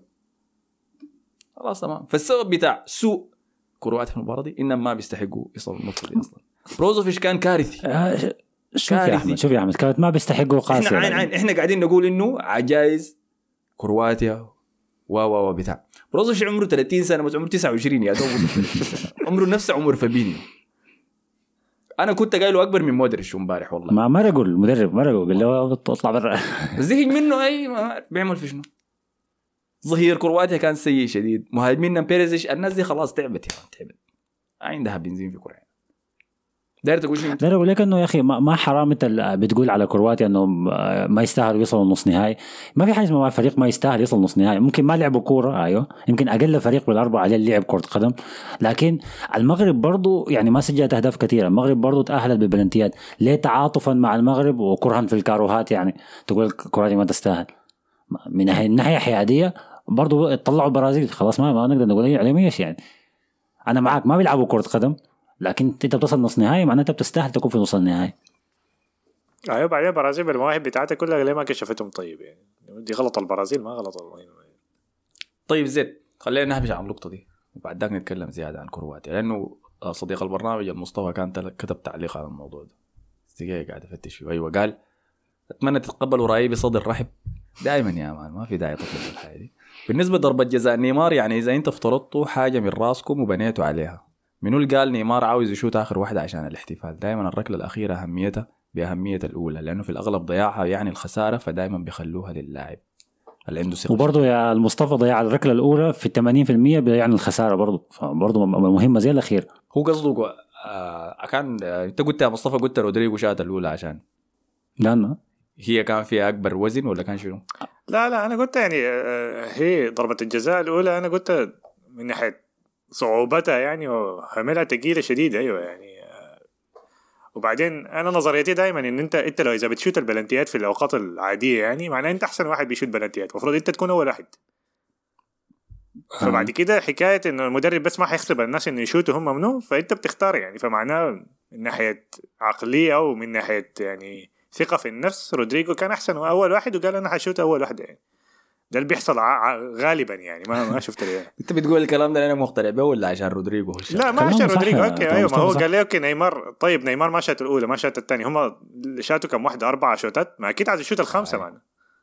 كيف. افترضنا إنه هو يشوت؟ ما معناه هو ما ما هو عايز يشوت هو الخمسه عشان أنا نيمار إذا. okay نيمار إذا هو عايز يشوت إذا هو بيشوت البلنتيات وشو... نيمار هو اللي بيشوت البلنتيات في الوقت الأساسي صح؟ هاي. صح. معناه هو أحسن واحد بيشوت بلنتيات. ده معناه كده.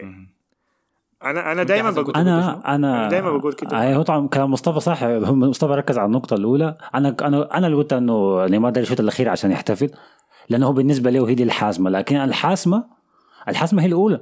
في إحصائيات كثيرة شيء بتقول إنه أكثر الفريق اللي بيسجل الركلة الأولى لضربه الجزاء هو اللي غالبا بيفوز. واللي بيضيعها هو اللي بيخسر فالأولى بنفس أهمية الأخيرة. فإذا أنت كابتن وقائد ما يكون همك الأخير عشان أحسم واللقطه تجي علي وأنا أرقص في النهاية. لا أحسم الأولى.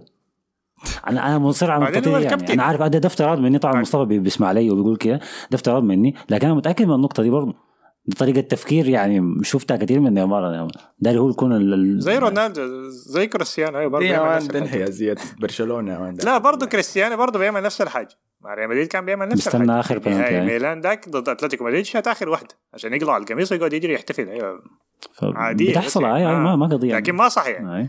لكن أنا شايف شنو يلا. ككابتن أنت وكقائد الفريق زي اللي عمله ميسي مثلا شات أول زي عمرو فان دايك برضه عشان لأن هي بترفع أيوه بترفع المعنويات بتاعت هنا انه okay أنا الكابتن بتاعكم شئتوا يعني خلاص يعني.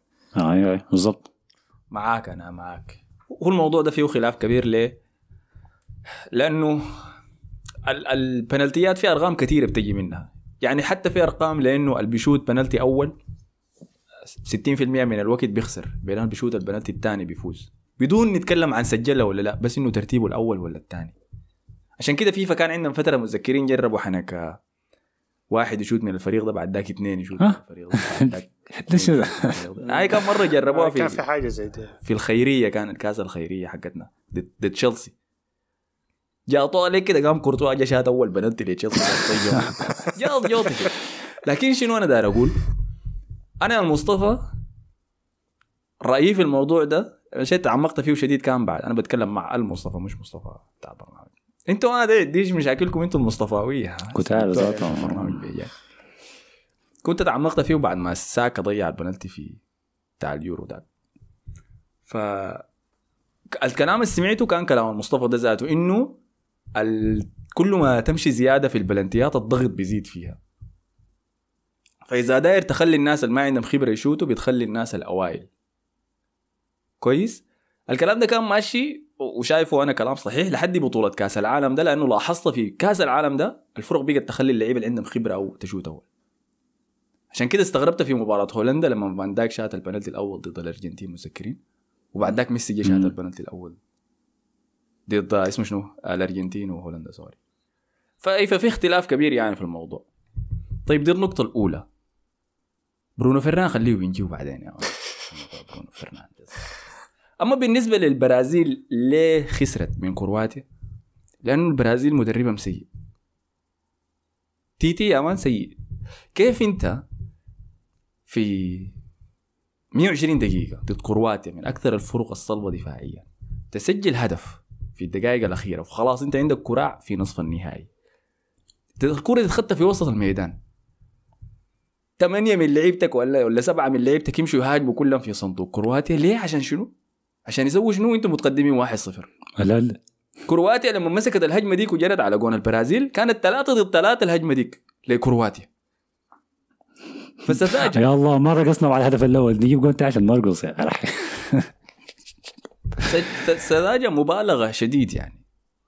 طيب okay ها على موضوع الرقص ده لأنه مصطفى ذاته كان علق عنه. قال ليه ما رقصوا بعد ما سجل رونا- آه، نيمار الجون الأول بتاعهم ده؟ وما قصة إنه الثقافة ما بتتجزأ لكن كل كورة عندها وضعها. فده اللي قصده أنا بالضبط ده هو كلامي. إنه في كورة كوريا الناس دي ما كان عندهم أي احترام لكوريا كانوا شايفين إنهم حيبلوهم حيبلوهم. فدي كانت نزهة يا man. دي كانت رحلة مدرسية. أي زول داير يسجل وأي زول داير يرقص وداير يستعرض. لكن لما جا وقت الضغط الحقيقي ما كان في رقص. في مباراة البرازيل دي معاوية كان اتفق في كلام منور يا معاوية زمان يا أخي. من زمان ما شفناك يا أخي والله كنا خليه يا أخي آه، قال البرازيل من أكثر الفرق اللي فيهم ترسانة لكن مع الأسف ما عندهم مدرب والحكاية كانت ماشية معهم بالبركة ودعاء الوالدين وشفنا كيف عدم الانضباط التكتيكي وتهيئة الفريق نفسيا أضر بالبرازيل للمرة الثانية. طيب ده كان كل شعر البرازيل بس عشان مم. نحشرهم وإحنا بنتكلم عن كرواتيا. أنس قبيل يا مصطفى قال كان في رقم 10 واحد بس على أرضية المياه في كلامه إنه شنو؟ الأمير الكرواتي لم يكن. لا هو ما أدري إيش كان كعب الميدان. ما شفناه ما أدري إيش كان كعب يا ما في الكوره دي. أنا من اسوء الكوره أنا أشوفها له من زمن طويل شديد يعني. كوفاسيتش بس الوحيد اللي كان كويس في نص الملعب. مع إنه بس أول ما يصل ويباصي لقدام ما أعرف راسه بيجوط يا man. حركات تشيلسي دي. بيشوف بيشوف دروجبا قدام ولا بيشوف له حاجة قدام يعني. باصاته كلها غلط لقدام. لكن في نص الملعب كان ممتاز يعني. في ال ball carrying وفي أي حاجة زي جاي من افضل جريا. بالكرة. بالكرة. ف- عمار محمد قال احتراما للراي اللي بيقول مودريتش أفضل وسط في البطولة واحتراما لمودريتش نفسه. جريزمان يقدم أداء متكامل أكثر في رأيي في نص الملعب. لاعب مختلف تماما عن السنين اللي فاتت بالنسبة لي. هو جريزمان أحسن وسط في البطولة. أنا قلت مودريتش أحسن وسط في التاريخ في البطولة يعني. على مسيرته كاملة أنا ما قلت في البطولة دي. البطوله دي كان مستواه كويس إلى آخر مباراة دي ما كانت كويسة لكن جريزمان أيوه ك... كأحسن وسط جريزمان أحسن كان يعني. هل لا زلت في كلامك إنه أحسن لاعب وسط في التاريخ؟ آه رايي الشخصي مودريتش طبعا آه، ط- طلعوا المدرب في آخر الشوط الثاني فهو طلعه كان هو عينه على الواطه وماشي والملعب كله وقف صفق لمودريتش أنا كنت بصفق لمودريتش لما أتفرج في ال... ليه بالصفي يقول له عمل شنو؟ ما عمل يا اي أخي شيء. صفق لتاريخه يا أخي اللاعب ده بحبه شديد اللاعب ده يعني لا مشكلته بس كان بيلعب مع ريال مدريد لكن كنت بحبه شديد والله يعني آه الظريف إنه بعد أنتم ما عندكم عندكم احترام لهنا يعني اساطيركم كلهم بيهربوا منكم قبل ما ده فما عارفين الحاجة دي. ده أحمد يا أحمد ما ما مستوعب. ما مشكلة إذا كان مباراة لريال مدريد صفقوا له هاي لكن لا عندنا مسيرته عموما يعني. الظريف بعد المباراة ساعدوه طبعا هو في الم... أنت ما شايف إنه دي حركات social media إنه الناس دي متفقه إنها حتصفق له مهما كان. أحمد أنت حضرت مباريات يا أخي. الجو في الملعب ما عنده علاقة بال social media. ال social media عالم مخت... عالم موازي غير حقيقي خالص والله يعني. طيب هاي بس إنه الناس دايرة فعالية لا لا أنت بس انت بتشوف بتشوف أسطورة لعبت كورة قدامك ولا أنا أنا هيدا؟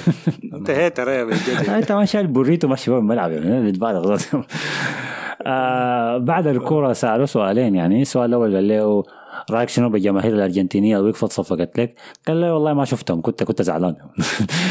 كنت زعلان اني إني قاعد ألعب مباراة كعبة كده فما ركزت صفقوا لي لو صفقوا لي دي حاجة كويسة ما صفقوا لي ما فارقة معك كان قافل قافل معاه شديد السؤال الثاني قال له "ها رأيك شنو في المباراة عموما؟ قال آه إحنا ما كنا كويسين الارجنتين أحسن لكن الحكم قتلنا بالبلنتي الأول. الحكم ده أنا بعرفه كويس حكم بطال تعبان ما كويس. دخل لقائمة الناس اللي بينب- بينبسوا الحكام في البطولة دي. حكم كعب شديد ما شنو شايف لو ن- شايف على نفس العناد لما اخذته في تويتر لما تنزل التعليقات تحت التعليقات كلها لو ما التحكيم ده ما عادي كل المباريات تحكيم غلط. لو أنت ما كان تحكيم ما كنت ريال مدريد ما كان عنده خمسة دوري أبطال يا ما شوف آه، ده كلها آه بتكذب. تعليق ال social media دي حاجة بطالة عموما يعني فاي لا أنا شايف أنا بس ملاحظ آه، حركة إنه أي لاعب يطلع وينتقد الحكم بعد الخسارة طوالي في قد الفهم شنو؟ الحكام دول غريبين مريبين كم كعبين آه. يعني. لا لا كم كعبين أصلا لا الحكم عمل شنو عشان حسب البلنتي الأول ده؟ لا أنا عموما في البطوله دي آه طبعا هو دي لقطة دي الحكم- المباراه دي ليه مو ليه مودريتش ما, قاعد ما كان كعب قصده اللقطة دي بس. اظن أظن كان مضربين على إنه خلاص الأرجنتين ما تدخل أول بس يعني. ونمشي أشواط إضافية لا الارجنتين الارجنتين ما- آه، المباراة الوحيدة ال- ولا مباراة تأخرت في النتيجة صح؟ بداية لا. البطولة فده أيوه لأنه طوالي حبيل حيقلبوا مرتدات طوالي بس السعودية ذاتها تقدم عليهم هم بعدين. ده تأخر من ف فبس اتخلى عن شكله كان خطتهم كده إنه ما يدخلوا أول يعني آه. مع السلامة يا كروان عندك شيء تقول على الكرواتي ولا في في في نقاط اضافيه كده على الأرجنتين؟ ما عندي شيء زهقت منهم ما داري اشوفهم إن شاء الله كأس العالم الجايه ما داري اشوفهم عادي عادي. مودريتش عنده كأس هيتر عالم يعني. جاية استنى. ما داري أشوف. ما داري أشوف هي 120 دقيقة. وكرواتي وكاروهات آه أنا ذاتي كارهاب ما ادري أشوف أنا في دي معاك يا مان أنا كارهاب ما ادري أشوف أي رجاء. خلاص يعني. آه كم نقطة بس آه، على الأرجنتين. ميسي ده ميسي أكتر لاعب لمنتخب الأرجنتين سجل هدف في كأس العالم. بتعدى رقم باتيستوتا ب 11 جول. آه برضو ميسي أكتر من مثل الأرجنتين في في كأس العالم لحد هسه. آه وبرضو عادل أكتر assist ات في تاريخ كأس العالم مع مارادونا. فكسر أرقام قياس- قياسية كثيرة شديد يعني. آه لحد هسه أخذ جائزة أفضل لاعب في مباراة أربع مباريات. فط كرة السعودية وبولندا بس. ويا هدف و assist ين ال record عارف ال record ده عنده منو تاني؟ منو؟ ميسي هو ذاته في كأس العالم 2014 لا بقول أنا ذاتي. يلا أنا في في نقطة داير بقارن فيها بين ميسي ده وميسي اللي فات. أنا ما طبعا ما ما يعني أنزل من مستوى البطوله خارق برضو. لكن البطولة دي شفت اللقطة اللي عملها في في جفارديول دي؟ عملها في في هاملز وفي ظهير من الشمال نسيته كم منه في 2014 في النهائي عملها مرتين. اللي هو مشى على الجناح وبعدك لف اللفة بتاعته دي وخش منطقة الجزاء مرتين عملها وردم هاملز مرتين. ف أنا شفته بيعمل نفس الحاجات دي قبل كده لكن بس ما كان في زول بينهي الهجمة أو هو كان مثلا بيعتمد على نفسه بشكل مبالغ فيه فبيردموه في النهاية. وفي لقطة من اللقطات دي عدى نوير برضه جوا منطقة الجزاء بعدك جو المدافعين قطعوا منه الكورة. فأنا شفته عمل الأداءات الفردية الخارقة دي لكن وقتها كان الموضوع يعني ما اعرف ما أعرف كان في شنو. حاصل وقتها مع ميسي ولا مع الأرجنتين عموما. طبعا زي ما أنت قلت قبل كده الناس أحيانا بتتذكر حاجة قريبه والبعيدة بتنساه أنا بالنسبة لي ذاك 2014 مستوى ميسي ما ممكن يكرره ثاني يعني. في في نقطة أخيرة ممكن نعدي عليها. شفتوا ال- شفتوا ال post بتاع أو ال- ال article المقالة اللي نزلتها الجريدة الأمريكية واشنطن بوست اللي قالت ليه منتخب الأرجنتين هو منتخب ال- الوحيد من أمريكا الجنوبية اللي ما فيه لعيبه سود؟ أنا عارف السبب القصة. التاريخ الأسود ده. أنت داير تخش فيه لا أنا طبعا يعني. تاريخ طويل عريض شديد. لكن شنو الجريده الامريكيه دي؟ قررت تخش في كأس العالم وتدخل معاه الموضوع بتاع العرق فجأة كده. أنتوا مالكم؟ آه، هنا ال liberal يا man liberal اسمه ميديا ده يا man. والله كأس العالم جاي يكون بيض شديد يا man. كأس العالم جاي في أمريكا ده هيكون فيه كمية خارجيات. هي أنا فهمتك لأنه الجرايد الأمريكية بتحب تركز على المواضيع دي يعني. ليه ما في تمثيل أسود؟ ليه ما في شواذ بيلعبوا في البتاع؟ آه. كل الحاجات آه لكن هو طبعا الج- الجواب البسيط السهل بدون ما نخش في التفاصيل إنه الأرجنتين حاليا نسبة السود فيها أقل من 1% طبعا دي لها اسباب تانية ليه هم مثلا نسبتهم واحد أقل من 1% لكن ده ح- تذكير بس إنه أمريكا اللاتينية سكانها اصليين سمر البشره ها فكيف بلد في أمريكا اللاتينية يكونوا كله سكانه اصولا أوروبية أنا بس ده كل اللي حاقوله أنا ما داير أتعمق. ما داير ألف موضوع. التاريخ السياسي آه. والجغرافي لبلدان مشاركة في كأس العالم. لأنه إذا بديت أقلب الموضوع ده لازم اعمله بعد ذاك لفرنسا ولازم أمشي اعمله لإنجلترا. آه بس لكن ده جواب ده جواب ده جواب داير السهل أدخل يعني. المحادثة دي في في محادثة أنت بتشجع الفريق ده ليه؟ لكن أنا قلت لكم رأيي في الموضوع ده ليه أنا؟ بدأ لك الأجندة يا man. لا لا بس أنا بقول ليه أنا ما بشجع؟ منتخب غير منتخب آه، بلد. لكنهم حاليا في التاريخ المعاصر الحديث حق 2022 نسبة السود أقل من 1% فما في ما في عباد يلعبوا كره بالغالي بس بعيدا من. أقرب واحد كان فيرون ما كان. آه، اي اي لكن كده كان أسمر من البيت. آه يا- اسكالوني يا man لما سمع الخبر بتاع واشنطن بوست. آه okay تعال لعيبة سود. فويث تعال أنت أشقر و- وما كان استعدتوا اثنين ألعبوا يا مان أكثر اثنين بيض في الفريق يا مان خشوا خشوا ألعبوا. ديبالا دخل نفض ديبالا من الدكة يا ديبالا أنا اخر آخر مرة شفته 200 مع اي نسيناه ذاته بس قال لي امسك حق آه. دقائق شوية وما جاء كان يتعرض لإصابة سيئة شديد مع روما عشان كذا. فده السبب الناس بتقول أصلا ما كان حيلعب زوجته. آه. طيب. حان الوقت. يلا يلا ها. وصلنا خلاص المنصة الكبيرة. جفت ال... شنو؟ جف الحبر على الأوراق يا مان ووصلنا للمواجهة النهائية. فرنسا ضد الأرجنتين في نهائي كأس العالم 2022 في قطر. في ملعب لو لوسيل أعتقد انه غالبا حيكون هاي حيكون لوسيل الاكبر مساحة يعني. أنا بحبه الإستاد ده. لكن ده ما موضوعنا حسي طيب. كان في واحد كتب تعليق أنا استفزاني حقيقي. قال ليه؟ لأنه قال أنا ما عارف ليه يا ده بركز مع الموسيقى بتاعت الإنترو اللي بتكون في الباك جراوند فقال داير يقول القاعد يخدها ده أنا حيدعى واقول حسن لأنه أحمد زوجه ما حالي كده. ومصطفى ده كئيب أكتر من يفوت حاجة بالشكل ده. الموضوع تعرص يا أبو حميد ومصطفى حبايبنا ويشي لا لا لا لا, يا زلمة خلوه خليه يقول عايزه. أي. مدحني. بتشجع بتشجع منه عشان أشجع ضدك نبدا الحرب. فلكن ده وصلني لنقطة ظريفة. أنا في الحلقة اللي فاتت بين كل مباراة والتاني خطيت أغنية beat beat كويس. ال beat ده لمستمعين أغاني ال hip hop. كان beat أغنية Back to Back بتاع دريك. انت راجع شغال أجندة. خلاص عرفت أحمد بيشجع منه عيني أنا ذكرت موضوع العلامات ده كتير ففي علامات في بودكاست دافوري ذاته. شنو السبب اللي خلاني اخذت الأغنية دي بالتحديد؟ ما عنده علاقة بدريك ما عنده علاقة بالرابر ولا شيء بس اسم الأغنية وال cover بتاعها ففي Back to Back دي دريك عمل تحية لواحد من فرق الباس بيسبول ديل يا man الوصل نهائيين لل championship البطولة الكبرى بتاعت البيسبول عندهم. ورا بعض سنتين ورا بعض. فأنا في الحلقة دي خطيت علامات لتوقعي بأنه فرنسا حتصل نهائي تاني متتالي في تاريخها بكأس العالم في النسخة دي 2018 و2022 وهذا ما حدث back to back finals إمبابي مشى وخش كتبها كتويته في حسابه. آخر مرة تكررت الحاجة دي كانت في كأس العالم 1986 و 1990 الأرجنتين. الفريق عرفتهم كان الأرجنتين. لعبت 86 آه، وفازت لعبت 90 وخسرت. وبرضه تاني حصلت آه، البرازيل لعبت ثلاثة نهائيات ورا بعض. لعبت 94 98 و2002 فازوا في اثنين وخسروا في واحد. أنا اخترت ديل لأنه الأرجنتين كانوا مشاركين آه أوكي. فشايفين العلامات ولا ما شايفين؟ في حق تم كم؟ 86 الأرجنتين فازت 1-0 مارادونا. اللي بعديه خسرت. لا الأول فازت 3-2 سوري. الثاني خسرت 1-0 ضد ألمانيا الغربية مم. كان وقتها. فمرت عقارب الساعة والزمن جد علينا مقارنة كده ظريفة. فخلينا نخش يلا ونتكلم عن الفريقين. من المتوقع إنه حيفوز؟ وشنو المواجهات الحاسمة في المباراة دي؟ أول شيء لازم نبدأ خلينا نبدأ بالأرجنتين طيب. ده تاني نهائي لميسي بتاع كاس عالم في مسيرته. وقلنا الأرقام قاعد تتكرر في البطولة دي اخذ نفس عدد رجل المباراة جوائز رجل المباراة اللي أخذها في كأس العالم ده. واحدة إضافية؟ لا لا والله يا أخي. لأنه كأس العالم اللي فات أخذ رجل المباراة في النهائي متذكرين؟ 2014 قصدك آه، احسن أخذ أحسن لاعب في البطولة كلها. أحسن لاعب في البطولة. ما في النهائي. ما ده اللي كنت بقوله أنا. المهم علامات اكملها كده. إذا خسر ميسي النهائي ده شفتوا الكلام الحسي حين في ال social media والأعظم في التاريخ ولم نرى مثله لا في أي كلام لمقارنه بينه وبين رونالدو؟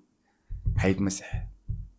ما أظن حتقول لي لا لا يا man ميسي ده أبدي ما أنا عارفه أي. عاين أي شيء سواه ميسي في تاريخ كرة القدم محفوظ. ولكن كرة القدم الارابي تتغير فيها بالساعة. وأنا قاعد أشوف الحاجة دي كل أسبوع ولا الثاني فاللحظة اللي يخسر فيها ميسي النهائي ده إذا حصل الكلام ده يعني. مشجعين ميسي حيقولوا لا أعوذ بالله. تفهم من خشمك. لكن إذا خسر حيكون نهائيا يخسرن في حياته وفي مسيرته الكروية. لعب أربعة نهائيات كوبا أمريكا. خسر ثلاثة منهم وفاز واحد بس. فجأة الأرقام بتبقى ما ما جميلة. وفجأة مشبحين الدون. شفت مشجعين رونالدو حيطلعوا من القمر يا مان ده شنو الحاصل بيه جاي؟ ده ده الماحس؟ آه لأنه لأنه حسي يعيد لهم حكام يا مان قاعدين قاعدين ياكلوا فتات الأرض يا مان رجع عين قاعد يتدرب مع ريال مدريد يا مان ما عنده حاجة ما عنده موضوع. قاعدين على الهبشة. فده بجهه بالجهة الثانية عندنا فرنسا وده النهايه اللي إحنا مستحقينه. ده النهايه اللي أنا كنت دايره. اي أنا أنا أنا تحت تحت كنت عاوز النهائي دي. أنا داير أشوف الكهل شكرا للمغرب لكن أنا. كنت عاوز آه، شكرا الارجنتين طلعت كرواتيا ما كنت عايز ما كنت عايز كرواتيا فرنسا لا. ثاني بالتأكيد بالتأكيد. فشكرا لأنه الأرجنتين وصلت ونقدر نشوف Karate Kid يا man ال- ال- المدرب العجوز الحكيم. الفار اللي كان درب سلاحف النينجا ذاك اسمه؟ سبلنتر يا سلام. هاي سبلنتر يا man قائد الشباب الصغار ألفاريس دي بول ماكاليستر اذا دارين نحسبه منه. يمشي ضد الجدي الصغير النجم الواعد الجديد. الجدي ها الذي فاز بكأس العالم النسخة السابقة. وحسي داير يجي لل Ballon d'Or الكرة الذهبية. الجدي بالمناسبة من أكبر مشجعين رونالدو. ديالو زميل إمبابي السابق طلع وقال إمبابي إذا فتحت له محادثة ميسي ولا رونالدو ممكن يقعد معاك ساعة كاملة يتغالط معاك يثبت لك إنه رونالدو هو الأفضل. ما يحتاج أنا أشرح لكم كلنا شفنا الصورة بتاعت غرفة نومه وهو صغير كلها في الحيطة رونالدو رونالدو. الكل ناس ريال مدريد كانوا مغشوشين لكن هي عشان رونالدو ما عشان. فبرأيكم منو اللي بيتمنى إنه يواجه ميسي في نهائي كأس العالم؟ ويكون اللاعب اللي حربه للمرة الثانية على التوالي بأنه يحقق ال- الكأس الوحيد التي رفضت أن تخضع للماعز. بعدين غير كده أنا أزيدك من البيت شعر كمان. الاثنين بيلعبوا في باريس سان جيرمان فإذا هو فاز ايا يعملوا في باريس سان جيرمان يفوزوا بدوري الأبطال الفايز بالكأس العالم هو حيفوز بال Ballon d'Or وكلنا عارفين انه أصلا هو ونيمار أصحاب ميسي ونيمار أصحاب وإمبابي علاقات بينهم واضح إنه ما كويسة. فالموضوع شخصي لامبابي والعالم كله ضده يا مان هو نوع الناس اللي بيحب الحاجة دي. كل شيء على المحك. أحسن لاعب في البطولة هداف كأس العالم كل حاجة على ال- على المباراة دي. حتتحسن في النهاية ده. أنا ما قادر أختار واحد لأني بكره البلدين الاثنين. الأرجنتين للماضي العنصري بتاعها الأسود وفرنسا لنفس السبب. ماكرون قاعد يا مان يحضر في الاستاد. إسلاموفوبيا. فرنسا وهي بتغلب المغرب هاي ماكرون يا مان قال لك خش غرفة ملاعب غرفة تبديل ملابس المغرب بعد الكور دي جاي يحتلنا تاني ودار شنو أنت يا زلمة. خلاص. سيبونا بحالنا هاي كمية من النفاق طبعا. آي آي. آه، فرنسا أنتم عارفين انها بلد يمنع ارتداء الحجاب ويمنع النقاب للنساء المسلمات في الأماكن العامة. ولحد هسه أنا متذكر في 2018 عشان أوريك إنه شنو؟ القوانين بتتغير حسب الأفراد. ما ثابتة ما بتنطبق على الجميع. أنا متذكر لما فازوا بكأس العالم 2018 انغولو كانتي ماكرون دعام كله من القصر الرئاسي إنه يجي يزوروا في فرنسا هناك. فانغولو كانتي جاء وأمه مسلمة محجبه طيب فأنا كنت داير الصورة دي أنا داير أشوف صورة أم انغولو كانتي لابسة الحجاب جوا القصر وشفتها. بينما النساء برا في الشوارع يتعرضوا لل- للتحرش ومخالفات وأحيانا الاعتقال بس عشان لابسين الحجاب. ما موضوعنا أنا ما داير اخش قلت لكم كل ما نخش فيه لكن كده كده كده له كل طبعا نهائي مثالي طيب. نهائي مثالي شديد. أنا أعتقد ممكن يكون النهائي المثالي لبطولة مثالية لحد هسه. شفنا بطولة حلوة شديد تقريبا في كل الأدوار مباريات بسيطة بس خذلتنا فنهائي كبير شديد بين منتخبين مختلفين شديد من بعض. يعني مثلا لو شفنا لو شفنا إنجلترا فرنسا في دور الثمانية. كان الناس بيقول لك سموه نهائي مبكر لكن بين فريقين تكتيكيين شديد لابعد درجه يعني. بينما آه، أرجنتين وفرنسا ما فريقين تكتيكيين خالص. فريق عنده دافع إنه عايز يمجد لاعب عنده ويخليه الأفضل بالتاريخ بأنه يأخذ البطولة دي. كله بيتمحور حوالين ميسي. وفريق تاني عايز يثبت إنه ده أحسن جيل مرة في تاريخ بلده. أخذوا بطولة قبل كده وعايزين يكون أول تيم ياخذ البطولة المرة الثانية وراه. فريق عنده دكه ممتازة عنده لعيبة مصابين ما جو براهم ممكن يجيبوا كأس العالم برضو. ففريق ثقيل شديد لكن بيتوغلو ده بتحسها برضو فيه مليان عناصر شابة. فما أعتقد إنه نطلب نهايه أحسن من كده. يعني والاثنين بيستاهلوا يكونوا في الحتة دي. أهم نقطة في المباراة أنا شايف هل فرنسا تقدر تمنع الارجنتين يدخل الجول الأول؟ لأنه لو دخل الجول الأول هتبقى مشكلة كبيرة. انه حيبدا يلعب على مرتدات فرنسا هتطلع برا ودفاع فرنسا ممكن أضعف خط عندهم يعني. بعكس الأرجنتين أقوى خط عندها هي خط الدفاع بتاعها ف المثير للاهتمام حيكون حيكون هو إنه كيف حيقدروا خطة ديشام ضد ميسي حتكون شنو؟ هل حيخط عليه جريزمان مراقبة واحد لواحد بما إنه جريزمان بقى ارتكاز وسط دي مواجهة سمحت صح. يا أخي سبب فشلي في برشلونة. اوه دي علامات ثانية هل حيخط هو تشوميني؟ هل حيعمل له خطة؟ هل حيخط له واحد ضد واحد يعني؟ فحنشوف حيعمل شنو. تاني حاجة طبعا إمبابي حيعمل ضده شنو يعني؟ الأرجنتين. ياخد دي بول ي- يجز هو بيرادس بهناك. بيرادس أصلا بيكرهه قال. أنا لما طلع اظن قال إنه ما كان عندي معه اي علاقة ولا حاجة كده. هات الدرامات بتاعت باريس سان جيرمان دي.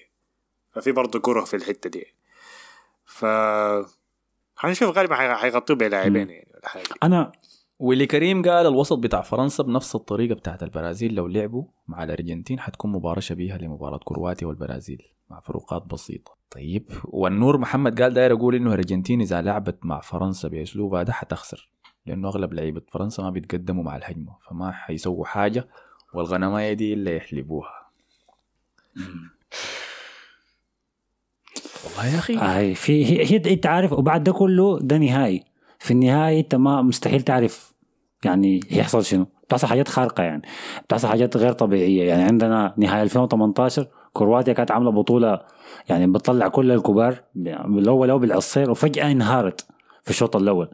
آه نهاية 2014 ال- ال- ألمانيا كمنتخب أحسن بكثير كان من الارجنتين، الارجنتين عبارة عن ميسي بس. لكن الحكاية ادعكت لحد اشواط إضافية. 2010 شفنا برضو النهائي انح- اتحسم متأخر شديد. 2006 شفنا نهائي اتحسم بالبلنتيات. فالنهايات دي حاجة بتختلف تماما عن أي حاجة إحنا بنتوقعها. ممكن يحصل فيها ممكن الأرجنتين تنهار بدري. ممكن الأرجنتين لا تحسم الكرة بدري برضو. ممكن نشوف أشواط إضافية. فأنا أنا ما قادر ذاته أتوقع يحصل شنو في الكوره خالص يعني.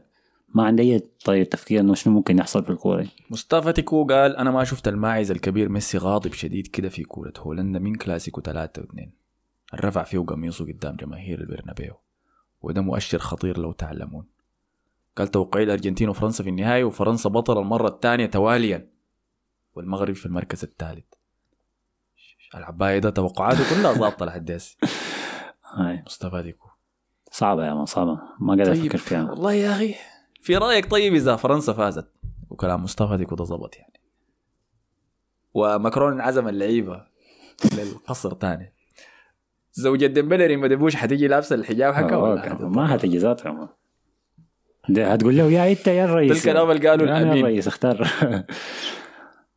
الأمين قال والله يا أخواننا شايل هم ديمبلي لو غلب المغرب حيتلاوم مع نسابته والا يلعب بالنقاط آه بعد ذاك قال فرنسا حتتأهل من بوابة المغرب والأرجنتين للأسف الشديد حتفوز على كرواتيا فتوقعينه الاثنين جا صح بداعي الانتقام من كرواتيا بعد الهزيمة في 2018 المركز الثالث حيكون من نصيب المغرب والفائز بكأس العالم هو فرنسا تاني. مم. الناس ما عندهم الناس ما إلى فرنسا لكن برضو الأرجنتين انتقمت من كرواتيا اللي غلبته في كأس العالم 2018 فهل تنتقم من الأرجن... من من فرنسا؟ طلعت من دور 16 ولا- غلبتها. فما تعرف. أنا أنا أنا قاعد أحاول جد جد أحاول أتوقع بالمنطق ممكن يفوز منه. طبعا على أرض الملعب واضح إنه فرنسا منتخب أحسن. لكن أيوه كان لو- كان نرجع لمسيرة الفريقين ده في البطولة. الأرجنتين الأرجنتين كان عندها خسرت من السعودية بعد ذاك عينك ما تشوف إلا النور يعني من بعدها لكن الفرق اللي قابلتها شنو؟ بولندا مكسيك أستراليا هولندا كرواتيا. ما اسامي صف أول المنتخبات دي كلها يعني ولو كانت مباريات صعبة. فرنسا بالجهة الثانية آه كان عندها في المجموعة بتاعتها كان عندها تونس آه كان عندها أستراليا ذاتها أستراليا. أي. ناسينا إيه؟ ناس اسمه منو ديل؟ القرب يموت داك الدنمارك آه الدنمارك الدنمارك قرب يموت. أي. فكان عندهم الدنمارك عندهم تونس بولندا إنجلترا المغرب. فأنا كنت كنت قلت طريق فرنسا أصعب لكن يمكن بس مباراة إنجلترا هي بين قوسين كانت أكبر مباراة يعني. والجهه الثانية المغرب طلعوا عليهم الثانيين المغرب طلعوا عليهم الصعبين الثانيين آه، المغرب طبعا المغرب هي آياكس بتاع البطولة دي طبعا. بيطلع عليك كل الفرق الصعبة يا مان بعدك بيجي هو في النهاية ما قدر يتأهل للنهائي فالطريقين متكافئين. ما أعتقد إنه في فريق كان طريقه أصعب من الثاني ولا أسهل من الثاني نوعا ما حس في تكافؤ. ودي حاجة برضه بتصعب التوقع أكثر يعني. فأنا طريق الأرجنتين شايفه بنفس آه، الصعوبات كأسامي لا، لا، كأسامي هاي فرنسا. لو إحنا مسكنا دور 16 8 نص نهائي بولندا إنجلترا مغرب وبغالي استراليا هولندا كرواتيا هاي في تكافؤ. المغرب لا، ولا طريق الأرجنتين أسهل. آه المغرب ولا إنجلترا أحسن من كرواتيا آه وهولندا كرواتيا لكن مع- أثناء أثناء المباراة مثلا كره هولندا دي كانت صعبة شديدة على الأرجنتين فعشان كانوا آه معاوية قال النهائي الأرجنتين وفرنسا فتوقعوا صح وقال الأرجنتين مع الأسف الشديد حتشيل الكاس. معاوية ماشي بالأسلوب بتاع بتاع النحس ده التشاؤم النحس لعل وعسى عبد, العال قال في رأيكم سالوني سكالوني حيلعب بدي ماريا ويضغط مدافعين فرنسا ولا يتقل النص ويعتمد على باريدس وديبول وينزو وأليستر؟ ماكاليستر. أظن حيملى النص يعني. هي okay هو لو لو لو لو هيغلط لو مدى النص معناه حيعمل حركة سوتها كرواتيا ذاتها. آه وذاته عشان يغطي على إمبابي. هم مغتهم هو هيغير خطته عشان فرنسا دي أكيد لأنه هو ده اللي بيعمل البطولة كلها يعني. بيغير خطته حسب طريقة لعبه حسب الفريق اللي قدامه. فغالبا هيغير خطته ممكن تكون دي حاجة كعبة شديدة انه انت تغير خطتك غالبا يا باريديس على حيكون حيساعد الظهير على إمبابي يا ديبول. لأنه ديبول لازم بيحب يكون قاعد جنب ميسي. يعني عشان أول ما تظهر الكرة سنة الكاميرا على ميسي طوال يكون هو قاعد.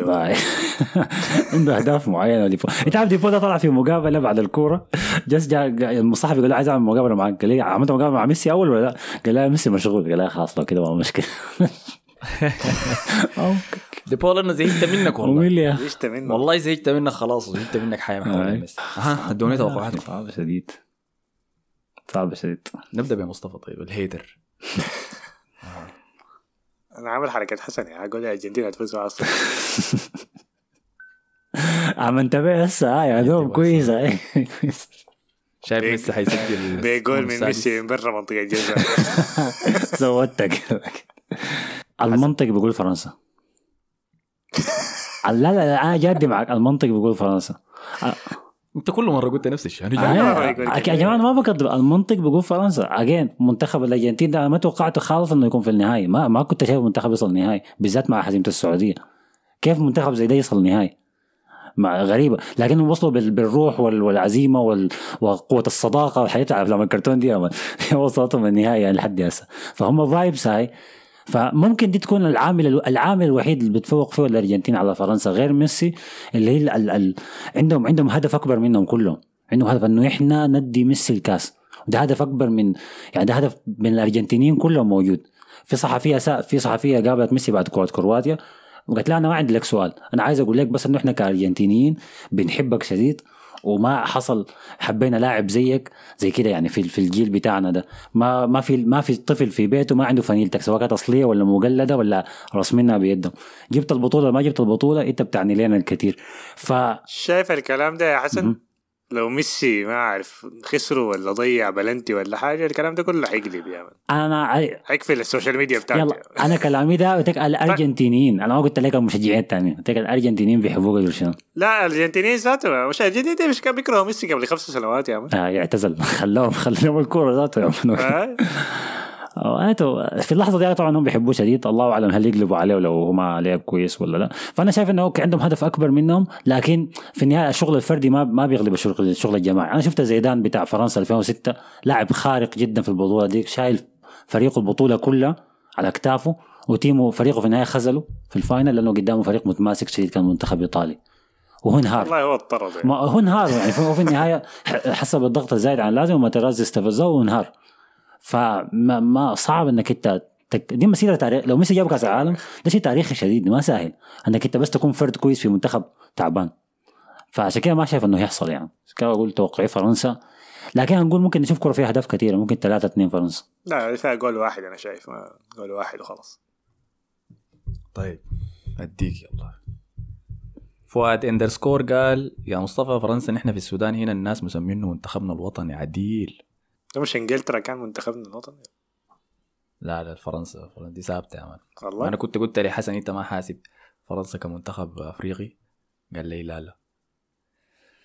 طيب بالنسبة للارجنتين حتعمل شنو؟ متأكد 100% إذا داير تراهن عليها تدخل فيها قروش عديل كده أنا بوريك مين حسي سكالوني حيخش بثلاثه قلوب دفاع. ديشامب حيبدأ بنفس تشكيلته المعتاده 4 2 3 1 ما حيكون في أي مفاجآت. باستثناء الناس العيانين ديل يعني إذا أوباميكانو رجع ولا لا. هل أتوقع إنه تتوقع الأرجنتين حتكون تتوقع يب- ال counter attacks يبدأ يبدا. أكيد أي. ما في شيء حيتغير ما في شيء حيتغير. okay. أتوقع أتوقع إنه الأرجنتين حتكون قاعدة تدافع دايرة تلعب على ال counter attack وفرنسا ذاتها حتكون قاعدة دايرة تقعد تدافع تلعب على ال counter attack الفريق الوحيد بين الفريقين ميسي. دي مباراة قريبة شديد زي مباراة هولندا والأرجنتين. أنا قلت هولندا والأرجنتين قريبة من بعض شديد بس الفرق إنه هولندا ما عندهم زول حاسم. الارجنتين عندهم زول حاسم. ففي المباراة دي المشكلة الاثنين عندهم زول حاسم.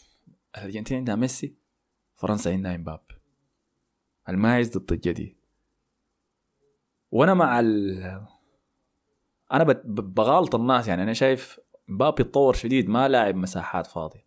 زول ده بيستدعي الضغط. وبيقدر يصنع وسط الزحمة. فده بوصلني للنقطة الثانية. الكورة دي فيها بنالتي لفرنسا أخيرا. ما في بنات ميسي يا أخي. انقلب السحر للسحر آه في في بالتأكيد بطريقة دفاع لعيبة الأرجنتين دي والجرينتا والرجولة. أنا زهقت من مباريات الرجولة دي. أنت ما كنت عايزها يا man. هذا زهقت من الناس دي. في حتات معينة دايرة لكن ما دايرة ما داير ست مباريات رجولة ورا بعض. اديني ثلاث مباريات كويسة واديني مباراة رجولة حتى. اول خمس دقائق يا man باريديس حيجي ينط على الد- مبابي؟ امبابي يطير في الهواء. باريديس ما حيبدأ. ياخذ انذار. أو ديبوي هي ممكن فعلا تكون فيها عنف كثير ممكن يكون فيها عنف كثير وجهان يعني. لعملة واحدة. صح هاي. بالتأكيد. فحيكون فيها بلنتي. يلا البلنتي ده اللي حيحدد كل شيء. أسمعوا الكلام ده كويس أسمعوا الكلام ده. البلنتي ده حيشيله إمبابي عشان يجي داير يشوته. ضد مارتينيز. إذا سجل إمبابي البلنتي ده فرنسا حتفوز بكأس العالم. إذا ضيع إمبابي البلنتي ده غالبا الأرجنتين حتفوز بكأس العالم. ده توقعي أنا حخليها كده بس. حاجة حتكون شديدة يا مارتينيز جاي يستفز في إمبابي. المشكلة إن ال- الأوزان أبدا لم تكن أثقل من هذا يعني للاعبين الاثنين. لكن نهائي رائع محتد مسخن. أتطلع له شوقا يعني. بجهة وبالجهة الثانية داير انتهي من كأس العالم. ده خلاص. الله يا أخي تاني الدوريات. يا أخي انت عارف على الموضوع على موضوع ميسي وطبعا كأس العالم والنقاشات بتاعت ال social media اللي ما هتنتهي بالمناسبة. يعني الناس الناس اللي بتشجع رونالدو والناس اللي بتشجع ميسي. سواء ميسي جاب البطولة دي ولا ما جابها ما هتفرق. لأنه لو ميسي جابها تاني يمسكوا لك آه لكن الزول ده بلنتياته كثيره آه لكن ما كان يستاهل. لا يم... فالكلام عمره ما هيخلص. والجدال بتاع الكورة إذا بيليه ومارادونا لحد هسه الناس بتتكلم عنهم فالجدال ده عمره ما هيخلص ما تفتكروا إنه يخلص لإنه جاب بطولة ولا خسرها تاني. دي حاجة رقم واحد نخدها على جنب. حاجة رقم اثنين أنا يعني ما عارف أقول ما عارف أوصف حبي لميسي قدر شنو صراحة يعني. أنا عايز أنا عايز ميسي يجيب كأس العالم ما أحبه في منتخب الأرجنتين والله ما بحبهم خالص. ولا شايف لأنه مثلا هو قدم قدم بطولة كويسة لكن شايف إنه في لعيبة تانية برضه قدم بطولات كويسة. لكن حبا فيه في مسيرته عشان هو بس يكون مبسوط. تعرف ما عشان مقارنات ما عشان موضوع رونالدو ما عشان آه، تويتر. والله ما عشان شيء عشان بس ميسي ده يا مان هاي. الكلام ده. أنا عشان هو يكون مبسوط. الزول ده أداني 15 سنة كورة كل أسبوع بيلعب أحسن حاجة عنده بيعمل حاجات خارقة والناس ما بيتابعوا إلا لما يخش في الأبطال ولا كلاسيكو ولا حاجة زي كده. أنا كل أسبوع بشوف يعمل حاجات خارقة 15 سنة. فتيجي بطولة تستعصي عليه بشكل زي ده ليه سبب من الأسباب؟ ح- حرقاني شويتين كده عشانه هو بس ما عشان أي شيء ثاني فأتمناها له لكن في النهاية دي كورة يعني أي شيء ممكن يحصل يعني. مسيرتك يا ميسي يعني كبيرة. نهاية الكوبا هو ما سوى شيء إذا متذكر. ما سوى شيء. ما سوى شيء. آه. دي ماريا سجل جون واحد بس انتهت واحد صفر. عشان كده بقول لكم الكورة دي ما فيها أهداف كثيرة. واحد صفر واحد واحد وبلنتيات حاجة زي دي واحد صفر يعني ما في أي حاجة آي. وإذا بلنتي الجدي لا حول ولا قوة إلا بالله تخيل يكون عنده كأسين عالم من بعد. كأسين عالم ورا كأسين عالم بعض عمره ها؟ 23 سنة فعلى كل حال دي كانت تغطيتنا لنصف نهائي كأس العالم وتوقعاتنا لنهائي ندي كأس ندي العالم. بس آه، شكر للناس اللي توقعت صح لأنه النهايه ده هيكون منها هاي خليني. أذكرهم آه معاذ عمر مو طارق الحاج عمر آه محمد بشير حامد الفاتح اندقش مصطفيكو آه الأمين محمد خير آه مصطفى عوض الله عوض الله. معاوية يوسف حامد أحمد معاوية صديق البرنامج مؤمل الصديق صابر شرف شرف الدين عبد الرحمن محمد الخير. محمد خير. أيوه. ديل الناس ضبطوها يلا أنتوا عارفين الترتيب بعد ده. التعليقات حقت SoundCloud ما حقت تويتر. أنا زهقت منكم يا أخي. أقول لهم اكتبوا توقعاتكم؟ أكتب رأيك في حاجة تجيني رسائل خاصة في الإنستغرام. والله يا عبادي أنا رايي في الموضوع ده. اكتبوا في تعليقات ال SoundCloud يا man عشان ألقاها بعد ذاك لما نجي نسجل الحلقة اللي بعديها اكتبوا في توقعاتكم. توقعاتكم في تعليقات الحلقة دي في الساوند كلاود. في أي نقطة إضافية دايرين نقولها؟ أرسنال كان حسن لو حجيك. نفسياتي يوم النهائي ما تجينا من الصباح عندي جدي حتخسر يا مان. حلمت ما دايرين عليك. استعدوا بس هاي مصطفى طبعا بيكون غاند بيكون صامت كده زي. عايم بس بس ميسي باص باص غلط يا مان فرنسا حتفوز لا لا ما قلت لك. أرسنال قاعدين في دبي يا مان شفتهم اليوم ده قاعدين قاعدين في هاي هاي قلت لي أنت حصل شنو؟ كنت شغال في فندق كده لقيت بص كده security قال لي ما تجي بهنا يا مان خارج بهناك. لقيت ليش واقفة بص وبتاع. ما قال لك ده بص الصدارة. مشيت بهناك استنيته في الآخر بعد ما ركبت عربية كده بعدين بعد ما انت قلت لي إنه ده فريق كرة طلعت عشان أشوفه مرة ثانية شفت لك ارتيتا داخل البص يعني البص الأول ما قدر يطلع كان خربان يعني بدهم بص ثاني. كان عنده مباراة وديه مع ميلان صلحوا الباصات دي شنو الموضوع شنو يا أخي. عندنا أولويات دايرين نتعامل معها هاي أرسنال وعندنا أصدقائنا من البرنامج اللي سووا لنا كان فيديوهات من المباراه نشرناها في account انستغرام دافوري. أرسنال لعب في بطولة حاجة كده ما أعرف كأس دبي. ما كأس العالم بس ما كأس العالم؟ دي الفكرة هنا. فاز بها فاز بها المهم فاز بها أبطال دبي. آه. كويس. دي بداية بس الفاتحة يا مان الباقي جاي. أي بطولة تتعمل أثناء كأس العالم ما مهمة. من الدوري الماليزي شغال على فكره بالمناسبه أثناء كأس العالم. شغال ولا بيقيف ولا فرق معاه يا مان. الدوري الانجليزي كان في واحد كده بتعليق قبل شوية كده بما إنه حصل وقت التسجيل خلينا نقوله قال وناحي اسمه ارتبط مع برشلونة الله خليك يا أخي رأيك ما في تجيبوا لي شيء برشلونة يا أخي أنا مبسوط أنا عايش شهر العسل بس عايش الفترة ال- الحلوة دي يا مان. تذكرونا برشلونة والنكد والرافعات قال لك في رافعه جديده يعملوها في الشتاء. لول حتلعب ودية ما أعرف المغرب. وقال لك. ميسي لو فاز بكأس العالم برشلونة هياخد 117 ألف يورو ما أعرف بتاعت شنو دي حالف كان ولا؟ 117 ألف يورو ده شنو ده؟ ده ما ربح شنو ربع راتب واحد. آه جزء من راتب كوندي لحد هسه انتفع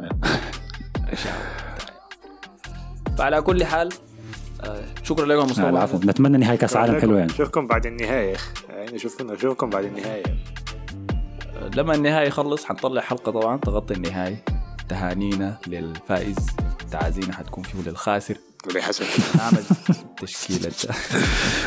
هنعمل تشكيلة البطولة ويمكن ندي بعد ذاك مثلا لعيبة أكتر لعيبة خيبوا الظن. حاجات زي دي يعني فهمت نعمل حصاد الجولة كده بتاعت بعدين ننفض الغبار عن الفانتسي واللي بيجلي اللي ما بيجلي والناس دي أنا شفت له صورة طبعا في البرد لابس جاكيت ومطلع دخان كده. آه يا ما لا لا الزول ده خلاص يا الزول ده جاي ينتقم جاي ينتقم. يعني. الله سر فعلا شكرا لكم يا شباب.